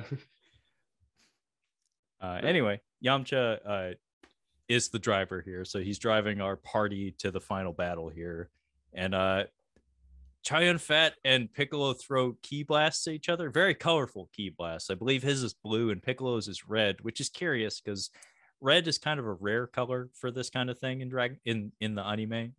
Um, but that's what they decided to go with because you know Star Wars is a thing, and red lightsabers generally mean bad guy. Um, so may as well ape, you know, one of the most successful franchises in film history. Uh, and the car crashes, ki blasts collide, everybody goes flying everywhere. Goku suits up. He just happened to have his uniform that he stole from his dead grandpa uh, in the backseat of the car. He puts it on for reasons unknown, so we can uh, have some clips to insert into the trailer to make all the kids happy. Like I recognize the thing. God. It's like he's Oh. wearing the blue and the orange. I know that. I understood that reference. And uh Piccolo does a superhero landing, which uh, if you're not familiar, is basically the thing where you drive one knee and your knuckles into the ground when you land. Would probably hurt like a motherfucker in real life, um, but it's the thing that Iron Man did in 2008. So you better fucking believe Piccolo will do it in 2009. Um, and I noticed there's a really weird color correction halo on James Marsters' face where I don't know if like maybe they didn't finish his makeup that day or something. Because just like there's this weird green blotch hovering, like this this green funk cloud hanging around his head. It's like that's uh, the, it's smeared. Like it's not just localized entirely on his face. It's like kind of staining the walls around him as well. It's very odd. I'm sure at this point people were just hoping the pain would end so they wouldn't pay attention. Yeah, I could believe that. Um, but he tells Goku here, and this is supposed to be a big reveal that uh, Ozaru, the uh, the big ape man that we've been teasing for the entire movie, he's like, uh, Goku's like, yeah, I'm gonna beat up the big ape man. He's like, but but you are the big ape man. and then the eclipse happens that we've been teasing throughout the entire movie. And uh, sure enough, Goku turns into a big scary ape man, but not that big. Now, Nick, do Oh. you remember? Do you remember the big apes from from Dragon Ball? Yeah, they were like as big as a freaking building. Yeah. Uh, and they had tails. I yeah, how big was this ape, Nick? It was like uh, just a human, a human sized. He's about five ten, maybe. Yeah. I mean, he's hunched, he's like hunched over, so maybe like five eight, but like yeah, 5'10, 5'11, Wayne standing up straight. Kyle, did you see it coming? Were you expecting that? Were you blown away? uh, when he is holding a shit and he turns into a wolf. No, I did not see that coming. I mean, uh, it, it's telegraphed well in advance, but it's just like, why? it's like why? And if if you know it looks that bad, and you can't tell me they didn't know it looked that bad, then why even do it? This movie. I couldn't find a good Spider-Man. Uh, those people are just unimagined. Like they they they have no imagination. They're uh, they're weak. They're weak-minded fools. Uh, but I think I will uh, find a good one in the next movie that I'm looking at. So uh, Okay, I, I should be able to wrap. I should be able to wrap it up with a good one. Okay. Well, anyway, uh, apparently I, I have seen behind the scenes footage of this. I did actually go that far and look that shit up. Um, there was a, uh makeup appliance version of the Ozaru character. Unbelievably, it looks even worse than what we got in the finished film. Uh, uh, yeah, it, it's pretty horrendous Um, anyway, amid all the chaos, so we have our main character turning into unexpectedly turning into an ape man and presumably taking a giant fucking shit at the same time. at least that's what his face told me. Um, amid all that chaos, we also have uh, a random insert shot of Chow Yun Fat throwing his hands up in the air and saying "Ma Fu Ba." ah! and then a really a really embarrassing shot of James Marsters spinning, undoing the the Zangief spinning lariat in inside of a a CGI tornado. Wait, Uh, did Chow Yun Fat suck Goku back to life? Did he? Does he? Did it? Is this where he brings him back, or is Goku been knocked out yet? That happened like two scenes ago. Oh, where he's just like, and he does this whole his whole Yeah, win thing. It was yeah, really he, weird. he did he did uh, Kamehameha CPR on him. Mhm. Oh, I forgot about that. Yeah. Uh, real quick. Uh, this is from Star Wars Episode One. This review headline is: "It's like seeing a friend getting beaten to death." oh fuck! wow! Damn. Holy shit! Hire a decorator to come in here quick, cause damn. You ever seen Green Street Hooligans? Yeah, yeah. Oh, Uh, these are these are good.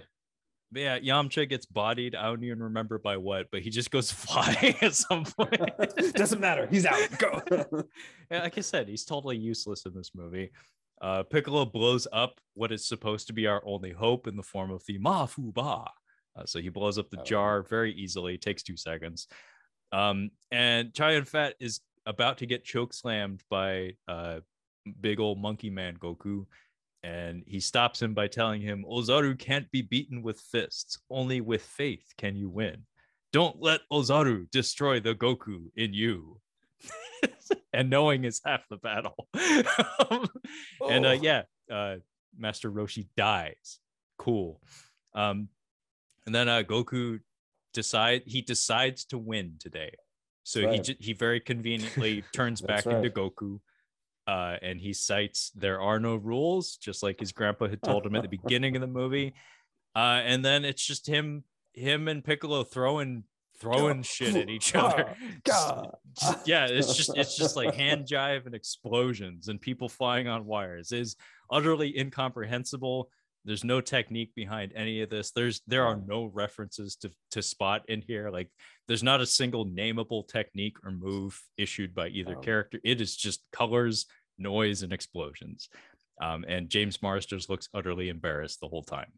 Uh, we even get some Matrix fly fighting in here, except without the money because uh, the Matrix films were very, very expensive and pioneered a lot of visual effects technology. So it's just very clearly two guys hanging on wires, trying desperately not to like, I don't know, decapitate, depacitate each other with their wire rigs. um, but it's really embarrassing. Uh, we do get a bit where they throw each other through like rock surfaces and stuff, which is very Dragon Ball. Like that is a thing that happens. Like the environment always has to get blasted to shit every time we have a throwdown in Dragon Ball, Yep. especially Dragon Ball Z. Uh, Bulma's having a fight with Mai, uh, and uh, Yamcha saves her in a complete anticlimax. Like she's having a fight, and then the resolution to the fight is just like Surfer Bro Yamcha shows up and hits someone in the back of the head on her behalf. It's like, oh wow, that was dramatic. Thanks for that. Like it's like, wow, you just robbed the scene of any potential tension or payoff. Appreciate it. Um, Goku states, to be at one with myself, I must be two. Okay, I'm not sure what the fuck fortune cookies you're used to getting, but that ain't a good one. Uh, and uh, Nick, uh, being as you are familiar with with the source material, we do a kamehameha to to finish this battle. What were your thoughts on this this representation of the the famous the the like internationally famous kamehameha technique? You know, in, in every video game, you do the Kamehameha and you do it and it hits the other person's blast at the same time. And then you freaking hit that analog stick and rotate it as fast as humanly possible to try to get it to go all the way to the opponent. His just goes right through theirs. And then he like continues to fly right in front of their face. And I was like, I'm not sure I've ever seen that before. I, I mean, it, like an instant transmission, maybe, but no, he just kind of like flies through whatever it is that they shot, and then he does it in their face. It, it's I hate to say it, but it's almost like they were embarrassed to to directly reference the source material because it's like it's it's blue, and he kind of does the motion. That, that- Yeah. that's like as much of it as we get. Yeah, but it's like it's it reminds me of uh, Godzilla 1998, where it's like he he has that moment where Godzilla roars and blows up a bunch of cars, and then it creates a fireball. It's like that's that's our version of him breathing fire, but we couldn't. We were we were too ashamed to commit to the idea of a giant fire breathing lizard. Giant lizard, fine. Giant fire breathing lizard, that is nonsense. That is Too bullshit far. that is too far. so it kind of felt like that, where it's like it's a very half-baked attempt to like try to have their cake and eat it too. And you're right, he he like does the technique and then he like follows it home. Which I guess is kind of a reference because the way he defeated Piccolo in Dragon Ball was he he flew like head first through his torso which he Oh. doesn't do in this movie because spoiler alert there is a post-credit sequence for this film. I doubt either of you saw it but there is a post-credit scene for this movie. Um but yeah in the manga the og piccolo is is killed by by goku flying directly through his torso. Um and young piccolo is defeated via a flying headbutt that doesn't penetrate his torso but just hum it humbles him his break breaks his back Oh. makes him humble. um, but yeah, uh, he does the Kamehameha and he follows it home and he just kind of like slams into Piccolo and Piccolo goes unconscious and they forget about him. Yep. Just like it. laying in the dirt and they're just like, oh, I guess we're done with that. he's done. He's out. He's taken care of. I know it's like he's he's blown up how many villages and and lakes.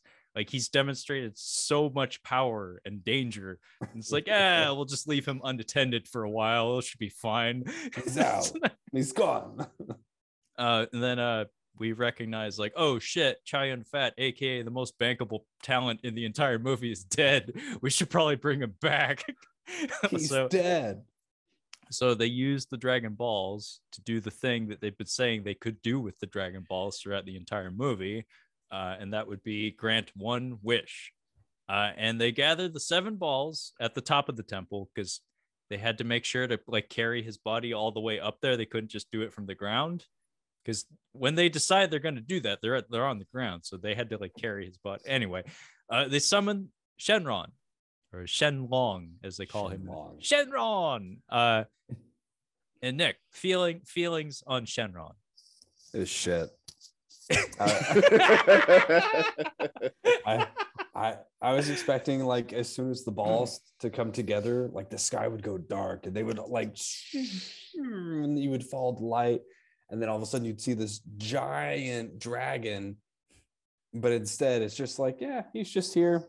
And then I don't remember them ever having to do an incantation, but Goku has to say words before the even before it'll even show up. I don't- I Yeah, don't he, remember- he he makes reference to like a prophecy of some sort. yeah, no, this dragon is on screen less time than it takes yeah. the Joker mean- to slam that pencil into the dude's eye. Like the pencil's It's- sitting there, it's gone. It's gone. it's gone. This dragon, I literally like I looked at like I saw a dragon and then it was gone. It was like that. Yeah, no, I, I think Nick summed it up perfectly. It's shit. it is shit. This dragon is is fucking bullshit. Uh, because Shenron, as Nick said, is massive. Like Huge. the entire horizon is is eclipsed by the presence of this this coiling mass of dragon. Mhm. He's enormous. Um, and this dragon is like it's like this this, this dragon is shaped like a dachshund. it has the proportions of a wiener dog. That's It's all really- they can afford. It, it's stubby. It's small. It's got a dopey looking like beaked face. Like, and the the biggest, the most egregious thing though is like aside from the size thing, the big thing is he doesn't talk. yeah, I was just thinking that just now. I'm like, he doesn't talk. Where his weird, his mouth just goes, "Arr, what, arr, arr," like his mouth barely moves, but he he has, yeah, he, he usually So- speaks. What, but I think at this point it just would have been like the devil from Spawn, where it's just yeah, his okay. mouth enough. Ah. Just open. I feel like that's how this dragon would have talked. Well, That's a good point. I That's a good mean, to be fair, Malebolgia in the Spawn movie apparently was supposed to have lip sync, but they couldn't afford it. So so that we got what we got. We just had a, a giant green devil man yawning constantly while Frank Welker goes nuts on the mic. um, but yeah, this this Shenron, he doesn't he doesn't talk, and that was the that was the most egregious example of like tread like trampling on the source materials. Like Shenron is actually kind of funny. Like they use him for for humor a lot of times in the source material and a lot of it comes from him trying to have like a regal stoic atmosphere about him but then he's dealing with stupid like, fucking yeah. goku all the Yeah. time like they're trolling him or something. Yeah. He's like, what?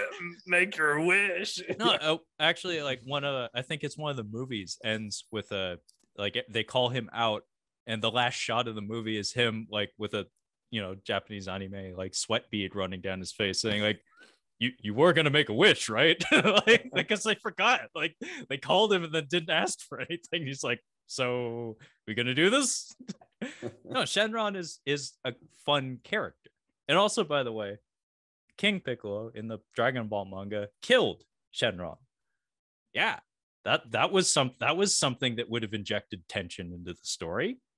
But no we Oh. didn't bother with that. I, Uh, I did not know that. i was not aware of that. I was not aware of that. Um but yeah this shenron doesn't talk and he's tiny. He's shaped like a turd with legs. And uh yeah they use their wish to bring chow yun fat back to life. I feel attacked. and uh i i did like this line from justin chatwin. I'm sorry master roshi. We just weren't ready to have you leave. It's like bruh i died. Like that you know like you mean you mean it wasn't up to me? That's really fucked up when you think about it. Um anyway uh chi chi uh, we cut to like the temple i guess. And uh, chi chi is very very happy to see goku despite the last time she saw him being him kicking her in the fucking temple. Like the part of her anatomy not in the location. Um and uh they argue that like she's like i let you win. He's like yeah i don't think so. Like i i pretty legitimately beat your ass. Like, like i know i got the drop on you but you know I, I knocked you the fuck out, girl. Um, and uh, the last shot in the movie is them in an empty arena, uh, basically the end of Rocky Three, actually, where it's the two of them in an empty arena getting ready to fight each other, and we get a, uh Matrix bullet time shot of them launching themselves at each other full blast, uh, like Goku br- brandishing a fist and her brandishing a kick, and then cut to the title Dragon Ball Evolution, which now that I think about it, I don't even know what that title means, Nick. it's utter nonsense. It's just insert word here because fe- there is no like- evolution that occurs in this film. I, f- I felt like it was their way of saying we're gonna do some different things here that we know fans aren't gonna like, so we're gonna call it something different. I mean, I, like- wouldn't be surprised if Toriyama maybe asked that, like requested that. It's like, could you like not name it after my thing? like, like that's Yeah. your own mess. Um, but our post credit scene, um, consi- we have front credits for this movie, and remember, this is 2009, so the the MCU was just taking off. Um, is basically the woman from the Japanese village that Piccolo blew up uh, is mixing herbs, and then we get a dun dun dun ending where uh, she goes to a back room, and it turns out that Piccolo's in her bedroom, like laying in her bed, and she's nursing him back to health. Yeah, it, it's it's right on par with uh, M. Night Shyamalan's Avatar: The Last Airbender, where we have the same. We have like a sequel bait ending where it's like the evil lady shows up and it's like next time gadget. Nope. i'll get you next time. It's like nope. No you won't. There won't be a next time. And that's exactly what happened here because this movie tanked. Uh, it did not make money even internationally. Uh, it is often regarded as one of the worst examples of its subgenre. Uh, and i think it's very very funny actually that we're now in 2022 and we're officially like in a climate that is supportive of live action anime adaptations. We've been getting a whole slew of them lately. Most of them bad but we're getting a lot of them. But this was kind of the initial foray into this territory and it's kind of amazing that it took many attempts for it to happen but i guess i guess it's officially a trend now but this was not a strong beginning to it No, I can echo that. I was attacked by a coworker because I was only familiar with Dragon Ball and Dragon Ball Z. Uh, apparently, they were an anime otaku, and I was not. So I was lesser than him.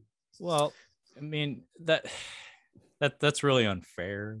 Like it, no, no, no, really, that that's that's really gatekeepy and unfair of them. That's very that's a thing that nerds do. There's a reason, Nick. Nerd. no, there's a reason, Nick, why I don't go to comic book shops anymore.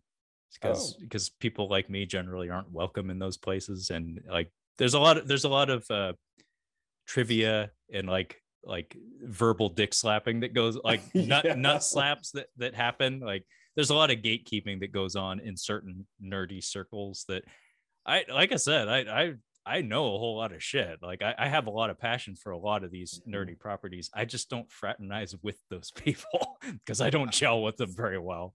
I was telling Nick, I'm like, if you're uh, a nerd, like a nerd of like some kind of pop culture thing, and you're gatekeeping that thing, you're a fucking loser. Uh, just you're if you're gatekeeping, you're you're a loser. Just let people be interested in it. It's it's you whatever level of interest you have in it, just have that. You can still enjoy something. Yeah, I mean Kyle's absolutely right. It's like you need to if if somebody has appreciation for something, it doesn't matter if you have greater appreciation for that thing. That doesn't earn you any bonus points with the heavens or whatever. It's just like everybody appreciates things on different levels, and It's You not- think- you you think Stan Lee's gonna suck your dick in heaven? He's not. He doesn't care about you. He doesn't care about you at all. Uh, it's uh, yet another Simpsons reference, Professor Frink. It's like a bunch of kids are watching him play with a child's toy, and they're like, "Can we play with it?" And he's like, "No, you won't appreciate it on as many levels as I do." it's like that, where it's like you you can't be into Dragon Ball because you don't appreciate Dragon Ball as much as I do. Yeah. No, it's like You're not, you're not a fan. Yeah. You guys aren't even. You guys aren't fans. What are you talking about? You don't know shit. You don't know shit about shit. Yeah and, and really it's like what what what would a, a super fan of of the media look like? Like it's a fucking medium. It's not a genre it's a fucking medium. And it's it's an ill-defined one at that. Like Yeah. people don't even know how to pronounce the fucking word nick. Is, is it anime or anime it's a bullshit fucking word is what it is it's a Japanese tongue attempting to say the word animation and trying their fucking best. so it's it's a bullshit word. It's a medium. It it it is what it is. So like if I say fuck you to whoever it was that told you that. because you can appreciate Dragon Ball and no other anime under the sun and you should feel very secure in that. Um if you if you really enjoyed this movie though i would have words for you because that is a serious problem You are an idiot. Uh, you are fucking stupid. Uh, so uh, I want to sum up this movie with uh, the title of this user review for uh, Star Wars Episode Two: "The Worst Thing Ever Made by a Human." Is how I would describe this movie, uh, which isn't true. Tucker Carlson is the worst thing that's uh, been made by a human. Um, oh, bird. Yeah, That's fair. coming after you. okay uh, well i'm i'm not gonna ask for details here but just curious if you if you had to pick a worst a worst star wars movie would it be episode two Uh, uh, I, you know, it might actually be the worst one because uh, at least the first one is like so ridiculously stupid, but it ends with a great battle. Like there's a great battle, uh, uh, lightsaber battle. But I mean that that makes it at least watchable up until that. Like you can just get through that. But yeah, that might actually be the worst one of the official. Not the other shit like Rogue One, Solo, and all that other stuff. But yeah, it might be the worst one. no I, I would allow those if you felt like it but how about you nick I mean, if we're counting the new ones, I have a really hard time with the the last new one, The Rise of Skywalker. Kyle's Man, just I- shaking his head going this fucking guy no, no, no, no. They they were shooting. Uh, we were talking about. Are we going to finish Revenge of the Sith tonight? Are we going to finish that tonight? Uh, probably not tonight, no. Okay. But I mean, the the last one, I'm just as soon as the movie starts, I'm like, I'm out. I'm like, you just, I'm gone, man. At least in Attack of the Clones, as bad as it is, at least I can kind of stay in the universe. I'm just, I'm out. And this- said are- that out loud. you just you just said that with your voice. Plus, it hit me right when I was a youngster. I- It's okay. I was in the area. I was. It was made for me. I was a kid. It's still real to me, damn it. Uh, um, I was an adult. It's fine. I'm a kid. I was a kid. no, but this punk, this punk, they don't, they, they do not like episode seven at all. Like, not even a little bit. I don't get it. Right? That's that's surprising to me.